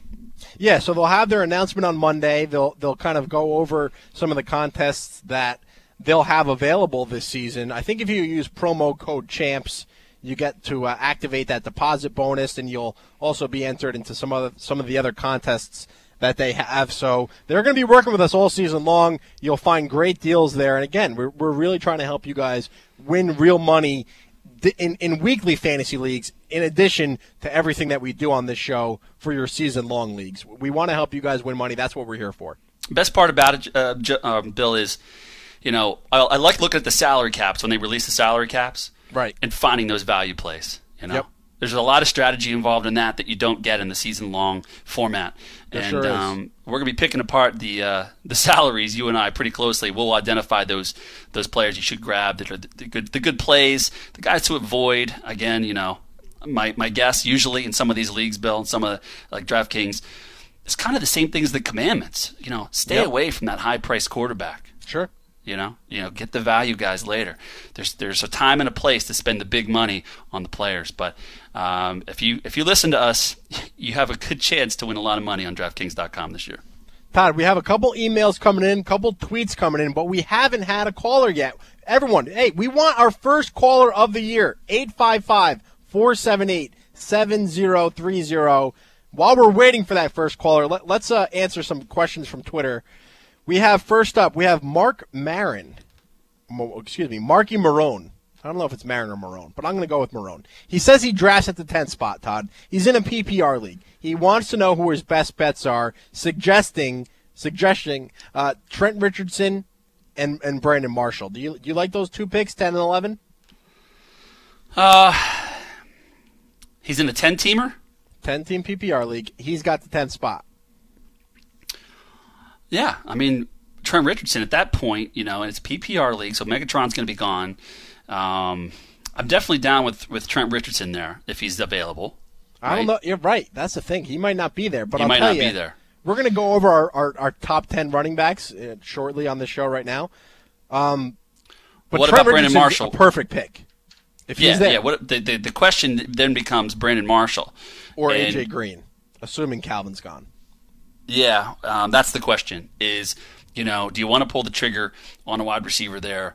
Uh, it's full PPR league, so you can't you can't deny the uh, number of targets that Brandon Marshall got. 192 targets last year, Bill. 118 catches, 1508 yards, 11 touchdowns. Definitely got to consider him. Uh, just kind of depends on you know who's your cup of tea as the, the the second wide receiver off the board. I'm guessing he'd probably be taking the second wide receiver off the board there. Yeah, I, I agree with that, and I, th- I think that's a good strategy. Go for a running back and, and go for that wide receiver. Uh, we have another question from Twitter. This one's at B Bonds MVP. He's from California, so I don't know. Was he like a big Barry Bonds fan back in the day? Let's hope not. anyway, that's Mark Stockholm, B Bombs MVP on Twitter. He wants he's in a 12 team league, Todd, and he has the 12th spot. It's Okay. non PPR. He wants to know should he draft a second tier running back? So he's listening to the tiers, like we said in our Ten Commandments. So that's that's a good strategy already. But he mentions Matt Forte, and then a non PPR league. I don't think that's the running back I'm going to go for. No. Or should he go for one of those stud wide receivers? Again, follow those Ten Commandments, covet thy stud wide receiver, AJ Green, Dez Bryant, or even he mentions Jimmy Graham, the tight end from the New Orleans Saints. Wow.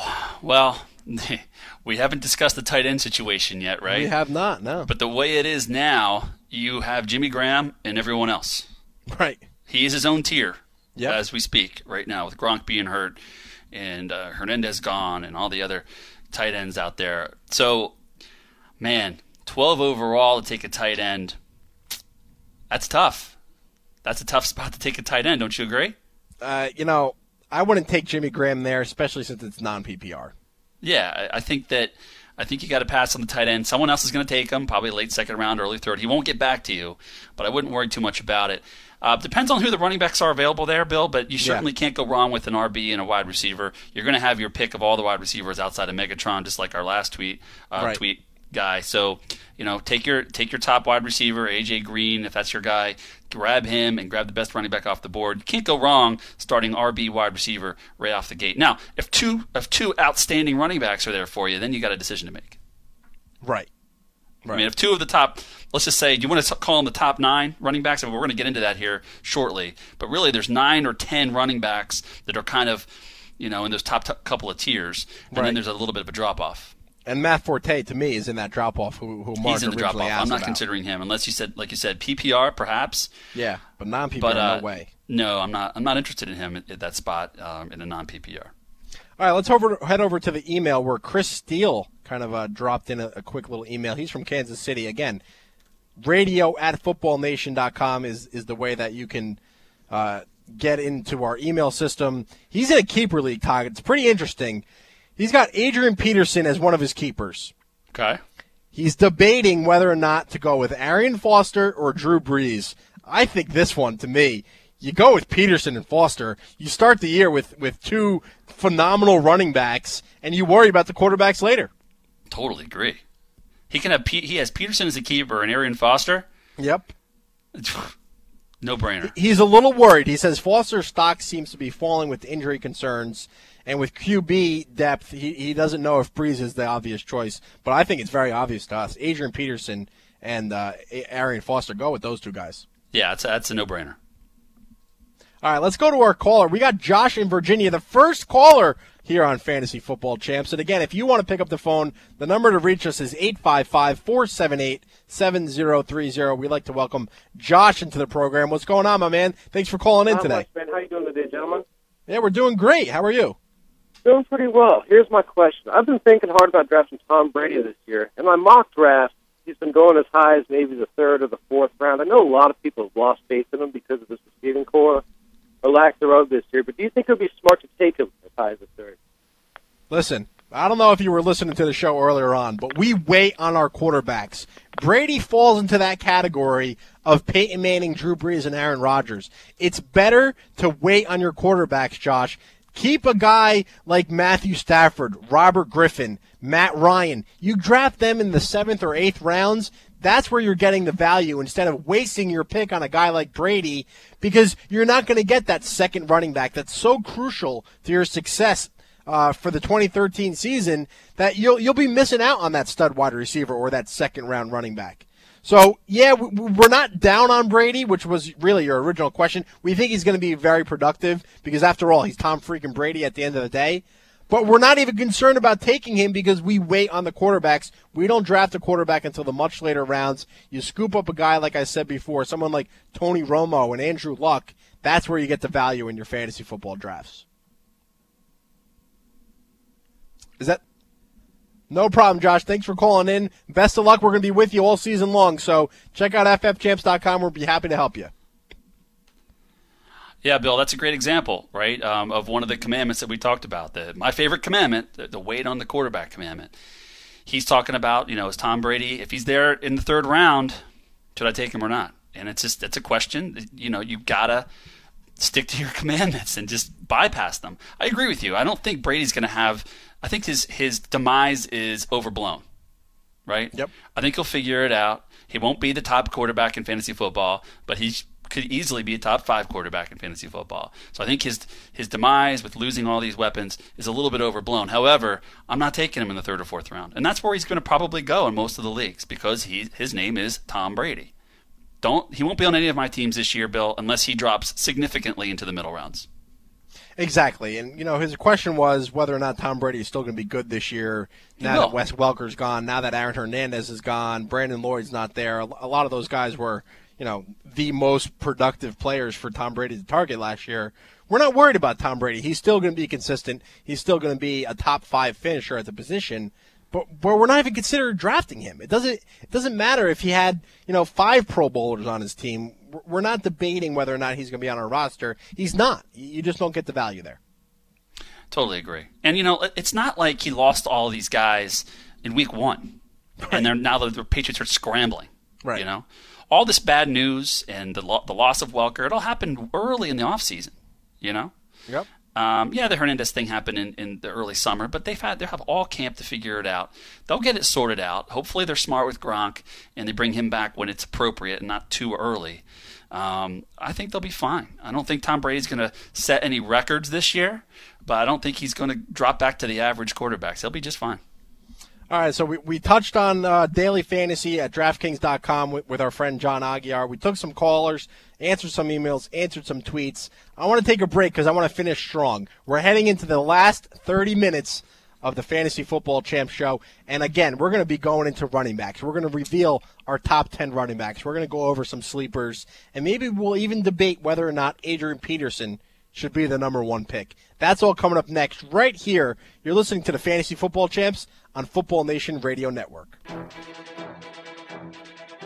FootballNation.com is all football all the time. It's a one stop shop for die-hard football fans to get their football fix. NFL, college football, fantasy football, news, analysis, videos, articles, and podcasts. You'll find it all on FootballNation.com. It's a great place to interact with thousands of hardcore, passionate NFL, college, and fantasy football fans. Want to get in the game?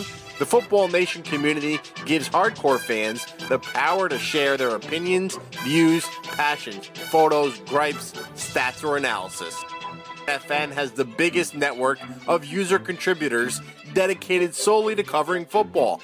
Join our team today and instantly launch your own team, player, or fantasy football column or blog.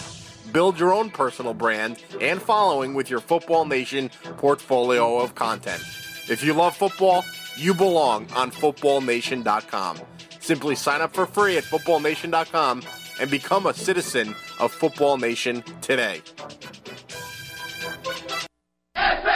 Win your fantasy league and your trophy too. It's FF Champs, FF Champs for you. News, advice, rankings, and expert advice too.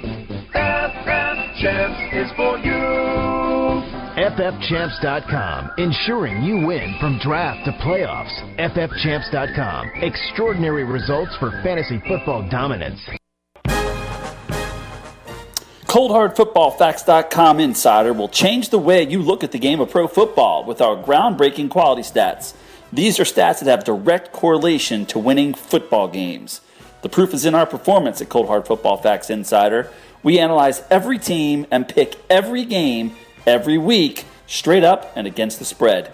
Cold Hard Football Facts Insiders have gone 500 or better against the spread in an incredible 72% of weeks since the start of the 2009 season.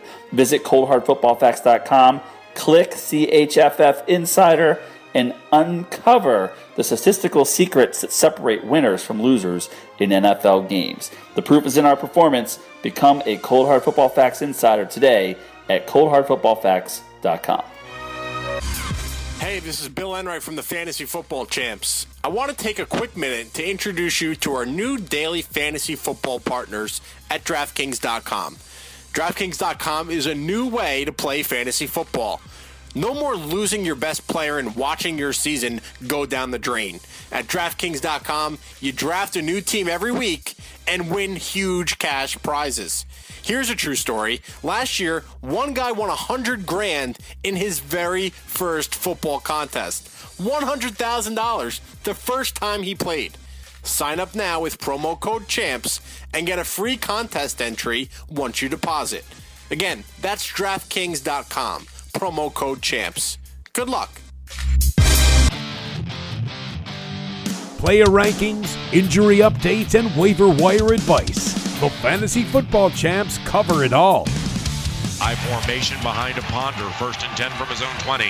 Puts the rookie right in motion. Fakes an end around to him. Hand off Adrian up the middle. Bumps it out to the right. He's to the 25 30. Now he's run for more than 2,000 yards. He's running back immortality. Out of bounds at the 40 yard line. It's a run of 20 yards for Adrian Peterson.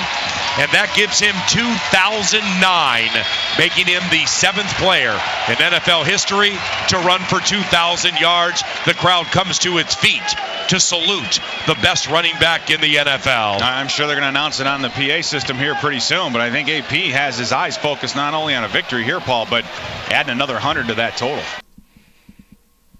All right, welcome back to the Fantasy Football Champs. Bill and Ray, Todd DeVries hanging out with you. And Todd, it is time to go over running backs, the most important position in fantasy football. And unlike last year, there's plenty of talent to grab in the first round. Absolutely. This is an interesting year, Bill. I mean, last year at this time, we were kind of, you know, there was there were a lot more decisions to be made in that first round. Yep. There, there wasn't the depth at the running back position. And, you know, you had to kind of decide whether you were going to take a Marshawn Lynch at the end of first round, or maybe even Chris Johnson was a consideration. Um, there's a little more clarity. It seems like this this time around. You had a guy like Doug Martin burst onto the scene as a rookie. He looks like a superstar in the making, and Trent Richardson burst onto the scene. C.J. Spiller. You know, there's a lot a lot of guys that that weren't available or, or that weren't top of mind that last August that there are now. I think there's like nine guys that I'd feel very comfortable with drafting in the first round. All right, so let's go over the top 10 running backs. And again, you can find this all out on ffchamps.com. For, for, for the sake of argument, this is going to be a non PPR league. So Okay. again, you go back to the first commandment, know your scoring system. We have customized rankings at ffchamps.com based on the intricacies of your scoring system, whether you get PPR, bonuses at 100, all that kind of stuff. But let's just for for this for the sake of this argument, the top 10 that we're about to reveal, non PPR league. Of course, Todd, we have Adrian Peterson. You heard the highlight, 2,000 yards. He's our number one running back heading into 2013. I don't think there's any question about it, Bill. I really don't think there's much debate. I mean, what's what is there to debate here? He's he's obviously back from his knee injury in a huge way, right? Um, yeah, they lost Percy Harvin, one of the big weapons on the, on offense.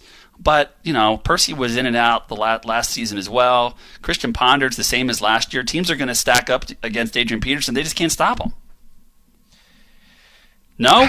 Do you, do you, do we want do I want to play devil's advocate? I can't really argue with you here, but I can play devil's advocate if you want. All right, try it. Try me. All right. If you look at the 2,000 yard rushers, and there's only been seven of them, Right. if you look at their season when they had the 2,000 yards, the following season, they weren't that good. You started off with O.J. Simpson, 2,000 yards in 1973 with 12 touchdowns. He had 1,125 yards and three touchdowns the following year. All right. Not that's, very That's good. 40 years ago. I could care less about OJ. Big fall off. Eric Dickerson, 2,105 yards in, in 1984 with 14 touchdowns. He had 1,200 yards and 12 TDs in 1985. The only 2,000 yard rusher who had a solid season the following year. Debatable. Okay.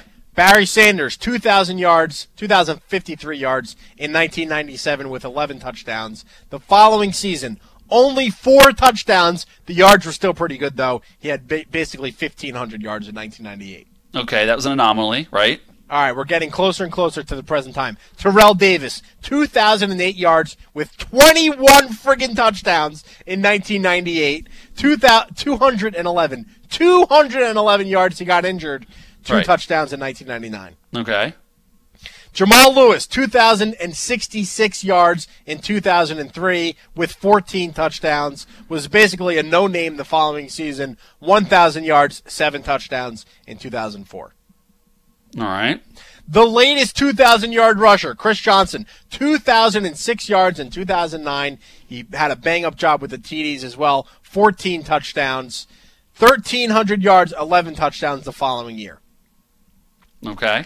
Adrian this- Peterson, 2,900 2,097 yards in 2012, just nine yards shy of breaking the all time record. We don't know what he did in 20. We don't know what he's going to do in 2013 yet. Now listen, can we assume that Adrian Peterson's going to have 13, 1400 yards and double digit touchdowns? Yes, that's his average. As long as he plays 16 games, that's likely what he's going to get. But don't expect another 2,000 yard season.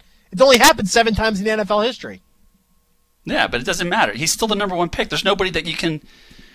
Who who can you put above him? I mean, if the argument here is who do you draft number one Yeah. overall, who who else is there? Well, There's nobody. Listen, His- for the sake of for the sake his- of this argument, it's non PPR, so we're not going to put Doug Martin uh, in that in the, in that Right. upper esh, in that first pick spot. right. So in a non PPR league, Peterson's the pick. Yeah, it's it's, it's no brainer. I mean, his floor his floor is like you said, probably 1,300 yards and a dozen touchdowns. Right. and he can only go up from there. And if of all those guys you listed, you know, I mean, some of them were kind of I don't want to call them flashes in the pan, but Adrian Peterson, man, I mean, I've been following him since he came out of high school. Yeah. and he went to Oklahoma, and he was just unbelievable from the very first game he stepped onto the field in Norman. He was unbelievable, and he he hasn't disappointed yet. I think he's a freak. He's a super freak, and I'm not doubting him. I mean, if I'm number one, there's if I'm the number one pick, I'm taking him, and I'm not even worried about it. Case closed, Bill. What about if you're in a PPR league? Well, then you've You got want to talk about the next guy we got, Doug Martin, up at number two. sure. Talk about it. Doug Martin's a guy that bursted onto the scene as a rookie last year. He's one of the few workhorse running backs still left in the NFL. Uh, and he does it a little bit more in the passing game than, than Adrian Peterson does. He had 50, 50 receptions last year. Right. Yeah, and that should continue this year. Um, how about Jamaal Charles? He's another guy. Andy Reid's system. We saw LeSean McCoy get, what, 70 receptions two years ago with 20 touchdowns? I think Charles is up there in the PPR league, too. I'm just saying, I don't think it's as cut and dry as you think with Adrian Peterson if you're in a PPR league. Sure. Non PPR league, Peterson's the guy. Right. Totally agree. Yeah. If, now, so who are you taking? So I'll put you on the spot. We, we if it's a PPR league, full point PPR, you have the number one pick overall. Who are you taking? I'm taking Jamaal Charles. Yeah, I think. Uh, again, if you're looking for upside, I think he's got it. You know, you just look at like you said, Andy Reid's offensive system, um, his his skill set very similar to LeSean McCoy coming out of the backfield, Mhm. and there's a good chance he's going to catch 60 or 70 balls out of the backfield. You know, I'm he's got to stay. He's got to stay healthy, but everyone's got to stay healthy. I'm not looking for the guy that was number one last year. I'm looking for the guy that's going to be number one this year, and then you'll want to take number one next year. Okay. So I think I agree with you. I think that if I'm in a non PPR, it's a no brainer, Adrian Peterson. If I'm in a PPR, I'm strongly considering Jamaal Charles and Doug Martin at number one. Okay. Now, so we got Martin at number two. Arian Foster's number three. Now, this was the back that everyone wanted on their team the last three or four seasons. He he does it in the touchdowns. He I mean he does it in the passing game. He does it in the running game. He gets plenty of touchdowns. The Texans love to run the ball. Why do you think Arian is starting to slip a little bit, Todd? Well, you know, he has the little slight injury concern right now, right? Hasn't Which- practiced, hasn't taken part in training camp. Right. Out with a back and calf injury. Right. But if you even if you take that away, I have a feeling that there's a little bit of fantasy fatigue with Arian Foster, just a little bit. And what I mean by that is just look at the other players we're talking about. Now, Adrian Peterson, in my view, again, he's all up there by himself. He's a super freak. All hail Adrian Peterson. But now you're talking about sexy players that are that are on the rise, like a Jamaal Charles with a new coaching staff Yep. rookie Doug Martin last year burst onto the scene. What can he do in year two? And you're kind of putting Adrian Foster, or I'm sorry, Arian Foster, in that group, and it just kind of it's kind of a little bit more refreshing to take one of those other guys above Arian Foster. I mean, it's just some people want to go with a new player that they haven't drafted before. Maybe they've had Arian Foster two out of the last three years, and they're Right. ready for something new. Right. Um, I mean, you look at his production last year, Bill. He had one off week in Week 16. Yeah. Other than that, he's scoring in the teens or over 20 points every single week fantasy wise. Look, you, you can't say anything negative about his past performances. He, he was dominant. I would rather be a year off the bandwagon early than a year too late. So True. to me, Foster is still a top three. We have him at number three. Yeah. But do I take him at number two? No, I'm going to take Doug Martin. Yeah, I agree with you there. I agree with you there. So, um, if Arian Foster slips to you four or five overall this year, Yep. I think part of it is just the mindset of the drafter, and I think there's just a tiny bit of fatigue there. While everyone seems to want the upside of Charles, want the upside of Doug Martin. Right. All right, let's move on to number four. That is Jamaal Charles. We talked about him a little bit. New system with Andy Reid over there in Kansas City. I almost feel bad for Jamaal Charles in a way because you look at what he did coming off the same kind of injury as Adrian Peterson last year. Torn ACL in 2011, dominant in 2012 with 1,500 rushing yards, obviously overshadowed by Peterson, who entered that 2,000 yard club and almost broke the single season rushing record. But Jamaal Charles still was great last year on the ground, 1,500 yards. He didn't get a lot of touchdowns, but I think the receptions that he's going to get, and we all know Andy Reid loves to target his running backs. I think Alex Smith's going to have a lot of dump offs to Jamaal Charles this year. Jamaal Charles is going to be my guy in the PPR league. Well, let's look at let's look at LeSean McCoy for comparison, right? Make the parallel here. Last year was a lost season for the Eagles. LeSean McCoy was even hurt, only played in 12 games. He still caught 54 balls last year. Yep. The year before that, he only caught 48 balls in a full season, but he scored 20 touchdowns total. okay?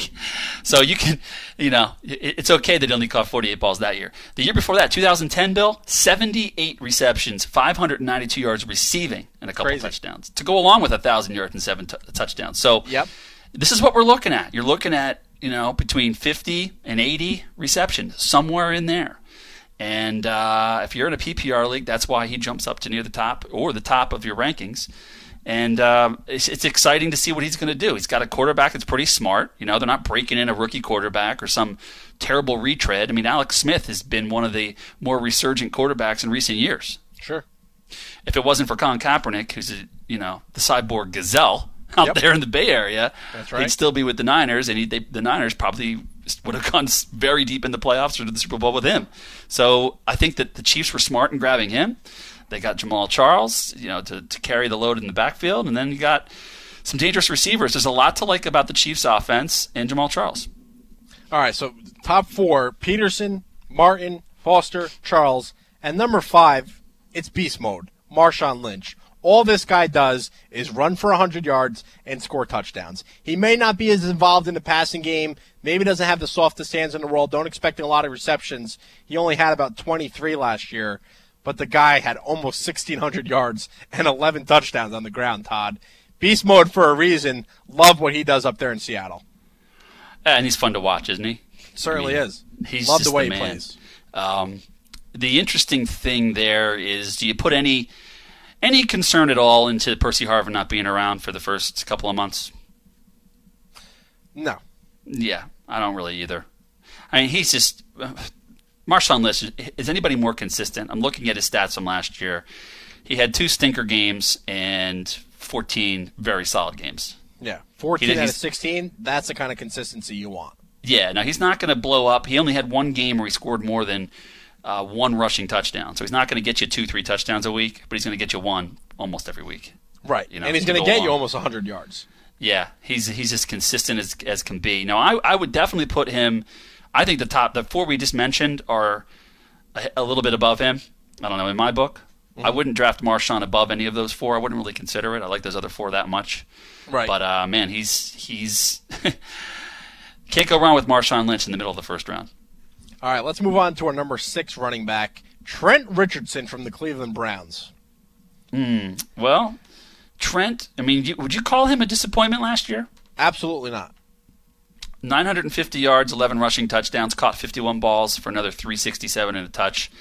I think that the interesting thing was, and we kind of pegged it last year in the preseason, Bill, was we were comparing Trent Richardson and where his average draft position was with Doug Martin, who we were very high on in Tampa Bay, who you could have Right. gotten a round or two later. And Martin clearly outplayed him. And but we kind of pegged it, right? We kind of said, you know, if if you had your choice, would you take Trent Richardson you know, top of the second round, or would you get Doug Martin in the third round? And we kind of said Doug Martin's the way to go. Mhm. Now, I don't think we, we saw that Doug Martin was going to out or predicted he was going to outplay Trent the way he did, but I thought we thought we thought of them as very similar type players based upon the offenses they were in. So, right, it's interesting to see where the mindset's going to be with the fantasy football fan out there. You know, some some fans might have considered him a slight disappointment, slight disappointment, only because he was clearly outplayed on the fantasy level from or by uh, Doug Martin. So it'll be interesting to see where his ADP is um, once we truly get into the heart of draft season. The thing I love about, about Trent Richardson is one, he had double digit touchdowns last year. He missed a game, so he didn't get the thousand yards. But you know what? He had sixty. He had fifty-one receptions. Yep. I mean, that's huge. That's like an, you know, that's like almost like another uh, eight touchdowns if you're in a PPR league. So Trent Richardson's a guy that I think Norv Turner does a great job with running backs. We've seen it in the past with LaDainian Tomlinson and Emmitt Smith over the years. I think Trent Richardson's a guy that can get 300 carries this year and another 50, 60 receptions. He's going to clear that 1,000 yard mark. I wouldn't Yep. be surprised if he reached, you know, 13, 12, maybe 1,200, 1,300 yards. And the double digit touchdowns, are, I think, are a lock for him, too. So we have him at number six at ffchamps.com. Trent Richardson uh, is going to take that big step forward that, that, that we expect from a, a highly touted prospect out, out of Alabama. Totally agree. So let's move on to number seven, Bill. We have C.J. Spiller from the Buffalo Bills.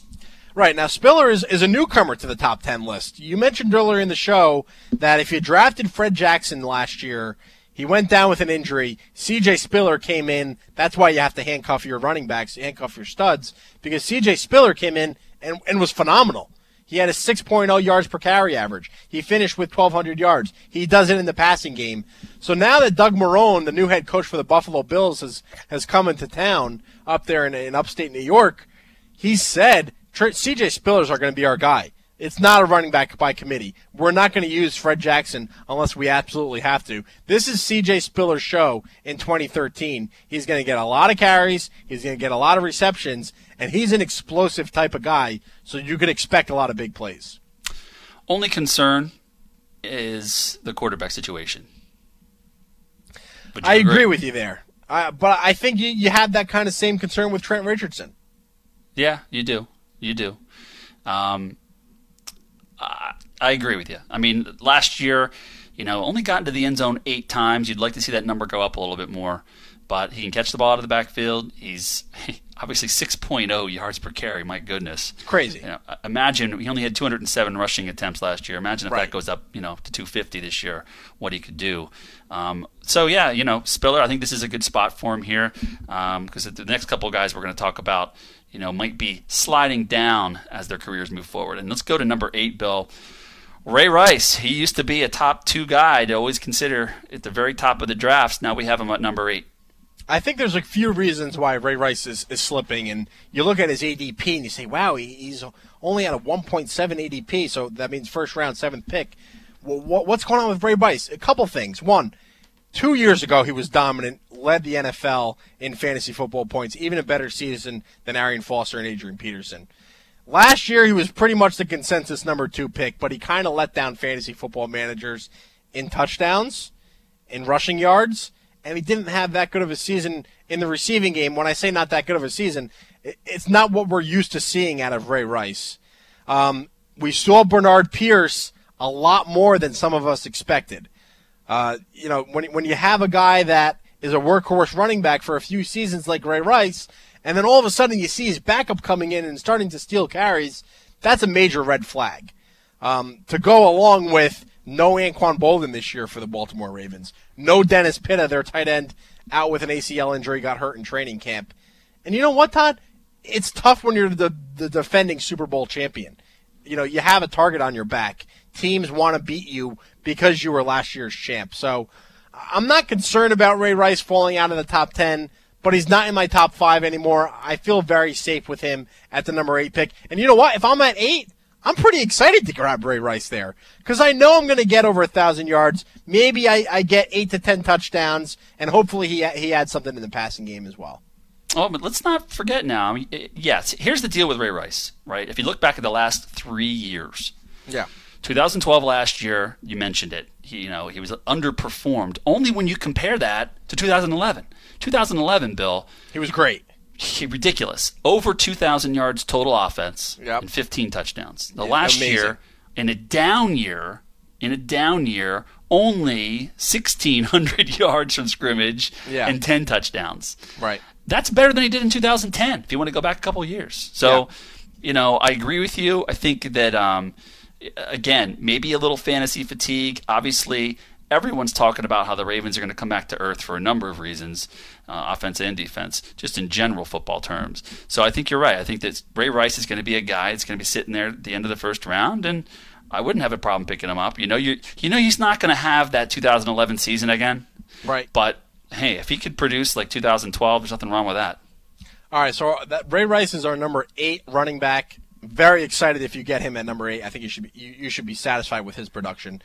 LeSean McCoy comes in at number nine, Todd, and, and this is a guy that had 20 touchdowns not too long ago, but last year was a really down year. He dealt with concussions, was in and out of the game, and the Eagles sucked. So LeSean McCoy only had two touchdowns all year, uh, another three in the receiving game. So give him seven touchdowns, but only two rushing, only 840 yards. We expecting a big bounce back campaign from the Eagles starting running back? Well, that's a loaded question, Bill. I, for those of us that followed Chip Kelly at the college game, Yeah. nobody rushed the ball better than the Oregon Ducks. Nobody.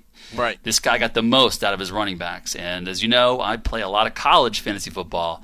And every single year, the Oregon running backs, not only one of them, usually two of them, were top 10 to top 20 uh, fantasy running backs in the college game. So there's certainly a lot of intrigue in this new offense that Chip Kelly's going to bring to the table. We're not exactly sure what how it's going to look until we see a few preseason games. You know, the speed of the offense, how many plays they're going to try to jam in in 60 minutes. There's definitely some intrigue there, Bill. I wouldn't discount him having a huge bounce back year. Okay. The other reason is nobody talks about this, but the Eagles lost Jason Peters on the offensive line last year. Huge blow. A gigantic blow to everyone on the offense of the Eagles.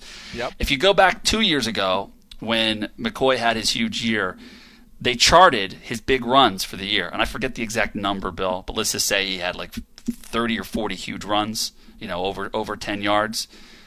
I think 80% of them they tracked were behind Jason Peters. so uh, that explains a lot. Yeah, so you know he's back in the fold. If he can stay healthy on the O line's better.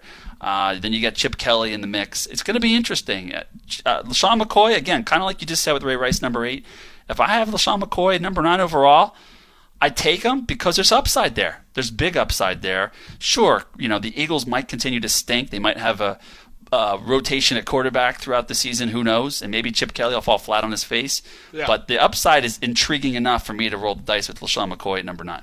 I'm very excited to see what kind of Chip Ke- what kind of offense Chip Kelly brings. I think he's going to have a lot of new twists that we're not used to seeing, similar to what we saw last year with the pistol, the read option. I think Chip Kelly is going to be an innovator for uh, NFL offenses this year. I think McCoy is going to be a big benefit or a, a beneficiary of that. But I don't want to risk too much. That's why he's at number nine. Yeah, you know, I, I agree with you there. I think that uh, I can't really argue him anywhere in the top six. Um, if you get to seven, eight, nine, then you you know you could maybe debate it in my book. But um, again, if I'm number nine and I have LeSean McCoy in a non PPR, once you get into PPR, maybe his his value goes up a little bit even more. But um, you know, it'll be interesting to see the Eagles' offense. We're gonna we're gonna check them out on Friday night against the Patriots. See what uh, Chip Kelly brings to the table. All right, and our last running back is very similar to, to Marshawn Lynch. Okay?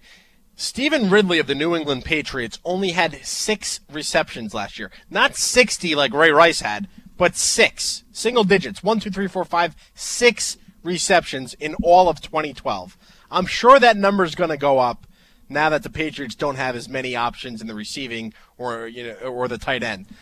But what I like about Ridley is 1,200 yards, 12 touchdowns, very consistent week in and week out. Yeah. Do, um, do you have any concerns about Shane Vereen?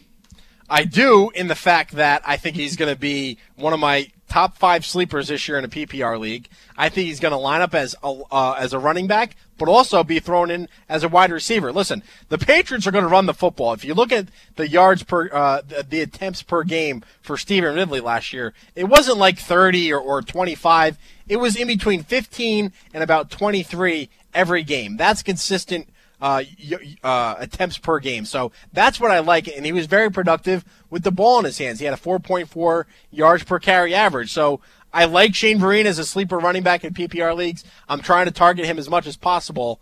But I think I think the Patriots may run the ball a little bit more than we're used to seeing. So that kind of balances it all out. And I think Stevan Ridley is going to be their guy in first and second downs. So, all right. So, can we agree? We just went through the top 10 running backs at ffchamps.com. Can we agree yes. that we talked about tiers and commandment on, on one of our commandments? You got to go by the tiers. To me, there's a giant line after the ninth running back. There's a big, bold line with a sharpie. There's like the top nine, and then we get into another tier. Would well, you agree funny. with me? Are you putting Ridley in that in that McCoy Rice Spiller mix? It, it's funny you say that because I have guys that just missed the cut. And I put Stevan Ridley on this list because I think he can bring a little bit more consistency, and uh, he's a little bit of a safer pick compared to the guys that just made the cut. Now, this is who, who excuse me, just missed the cut. This is who just missed the cut, Todd. Alfred Morris from the Washington Redskins, a sixth round pick out of Florida Atlantic that took the NFL by storm, uh, was second only to Adrian Peterson in, in, in total yards. Chris Johnson, an explosive playmaker, former 2,000 yard rusher that we've kind of been let down from the past couple seasons, but certainly capable of 1,300 yards, double digit touchdowns. And then Steven Jackson, who we saw, you know, really get a lot of yards, but didn't have a lot of scoring opportunities with the St. Louis Rams. But we're excited to see him play with the Atlanta Falcons, one of the best offenses in the league. So you're right top one through nine after LeSean McCoy, Stevan Ridley, Alfred Morris, Chris Johnson, Steven Jackson. They're kind of in that next tier. They're really all interchangeable, if you ask me. Yeah, I, I mean, uh, wouldn't uh, Ridley versus Alfred Morris? You're going Ridley. I'm going Ridley. Okay, B- based upon the addition by subtraction with their running backs. Uh, uh, pretty much. I'm a little bit worried about Mike Shanahan. You know, in the past, he's really burned fantasy managers, Todd. Uh, sometimes you'll think that Tim Hightower. You're, you're Tim going with the grudge. Be, it's the right. grudge, Bill. Yeah, a little bit of grudge with Mike Shanahan. The Plus, I don't know if RG. I don't think. Uh, I don't know if RG three is going to be fully healthy. I think that had a lot to do with Alfred Morris's success last year. I think teams are going to be a little bit better prepared for the read option that the Redskins run. So I like Alfred Morris as my 11th ranked running back, but I think Stevan Ridley is number 10. Right now, I haven't projected. How, close is this? 234 points for Ridley. Alfred Morris, Chris Johnson, 229. There you go. Very yeah, I, yeah. I mean, um, we're splitting hairs. Yeah, but but I just want to make sure the audience is clear that while we went went, went through the top ten running backs, there's really nine that I'd feel very comfortable with taking in the first round. And then there's the next little, the next tier, the next batch, which includes Ridley, Morris, and Steven Jackson, definitely. Chris Johnson. Oh, I've just I've had him too many too many times for my own liking the last couple of years, Bill. I just don't yeah. trust that guy at all. I'd rather have like a, I'd probably rather have a Steven Jackson with his um, you know going to a new team with a, a super offense than I would rolling the dice again with Chris Johnson in Tennessee. Yeah, That's I have some I have someone disagreeing with me on Twitter right now. They're saying Alfred Morris deserves to be in the top nine. He's a better back than Ridley. He would take Alfred Morris over Stevan Ridley. That's I am Tavis. Again, you can hit us up on Twitter at FFChamps. I can't argue with him. I, uh, yeah, you know, I, again, we ha- have them at, at uh, 10 and 11. They're separated by five points. It's really not that big It's, it's not that crazy that I have Ridley over Morris. I, I think there's more questions surrounding Morris than Stevan Ridley. I'm going to go with the safer option. Well, and if you want to take it a step further, if you look at the ADPs of these two guys right now, yeah. currently, uh, yeah. Alfred Morris is middle of the second round. Ridley's okay. mid to late third. I think people are sleeping on Morris this year, uh, on Ridley this year. I you know, know. There's, I'm just there's a lot of things that we do differently at FFChamps.com than a lot of the other you know so-called experts in the industry do. That's why when we put out our sleeper list, we have our guys, we have underrated or undervalued, we have long shots. Stevan Ridley is a top 10 back and he's going in the middle of the third round. That's crazy to me. He's a guy you want on your team. You can rely on him as your running back one. Pair him up with an Alfred Morris if you have the 10th and 11th pick, and then all of a sudden you have two of the best running backs in the league. How about that for a strategy? I agree. I'm just saying you might be you. I wouldn't be surprised if MJD went higher than Ridley in drafts. Uh, Alfred Morris, Steven Jackson. I think Ridley's going to fall, even though we might have him ranked 10. He might not be. He might not go till the 14th, 15th running back off the board in a lot of leagues right now. If the drafts were today. All right. Now listen, we we we planned on going over our sleeper running backs. You're going to have to check out ffchamps.com uh, for our sleeper running back list. We'll also discuss it uh, right here on this show next week. But Todd, we have some breaking news at a Miami Dolphins camp. And this is one of the players that was on that sleeper list for the running backs. Lamar Miller limping off the field, apparent ankle injury. We discussed the Miami Dolphins earlier as one of those teams that can take the next step. What do you think about Lamar Miller? We don't know the severity of the injury yet, but we do want to bring some breaking news for the, uh, those listeners that are listening live. Hey, he's a, a young, promising uh, running back on a up and coming offense. So that's Yep. a huge. You know, we got to keep an eye on that one. Another piece of breaking news, Bill, was the Jordy Nelson news. Yeah, his knee flared up, right? Knee flared up. He's out for the preseason. Oh wow! After the whole preseason, Knee surgery.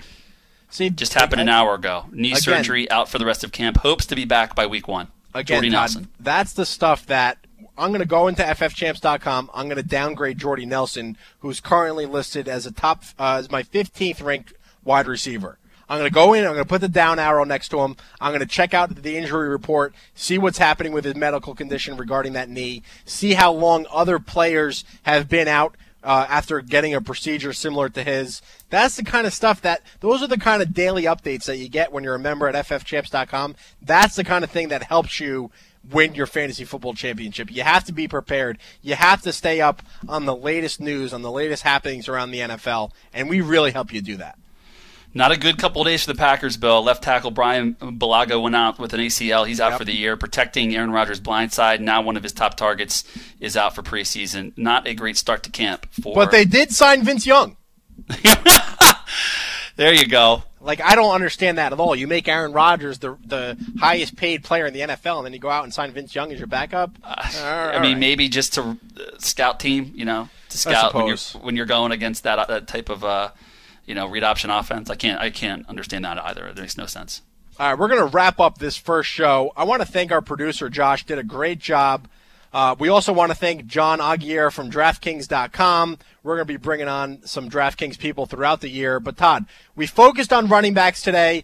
Check out FFChamps.com for our latest rankings, our latest cheat sheets. It's only $29.95. And if you didn't listen to this show live, remember, it's on the podcast. You can find us on iTunes. Search Football Nation. You can find us on iHeartRadio. Just search Football Nation. And if you're listening uh, on Football Nation or on FFChamps.com, we'll have the archive page up and going so you can listen to this show anytime, w- you know, when you're available, when, when you have some free time to get ready for your fantasy football drafts. And Bill, we'll be back on Thursday with Football Nation Radio. We're going to cover correct. Non-fantasy t- uh, subjects in the NFL, touch on some college football. little Johnny Manziel talk might be on the docket for that uh, Thursday. Uh, so Thursday noon to two, same channel, same uh, website. I'm looking forward to it, my man. It's going to be a good season. And if you're listening on demand, send us your tweets. I'm at Bill Enright. Todd is at CFF Geek. And you can always hit up the official Fantasy Football Champs Twitter handle. That's at FF Champs. For Todd DeVries, I'm Bill Enright. Thanks for listening to the Fantasy Football Champs on the Football Nation Radio Network.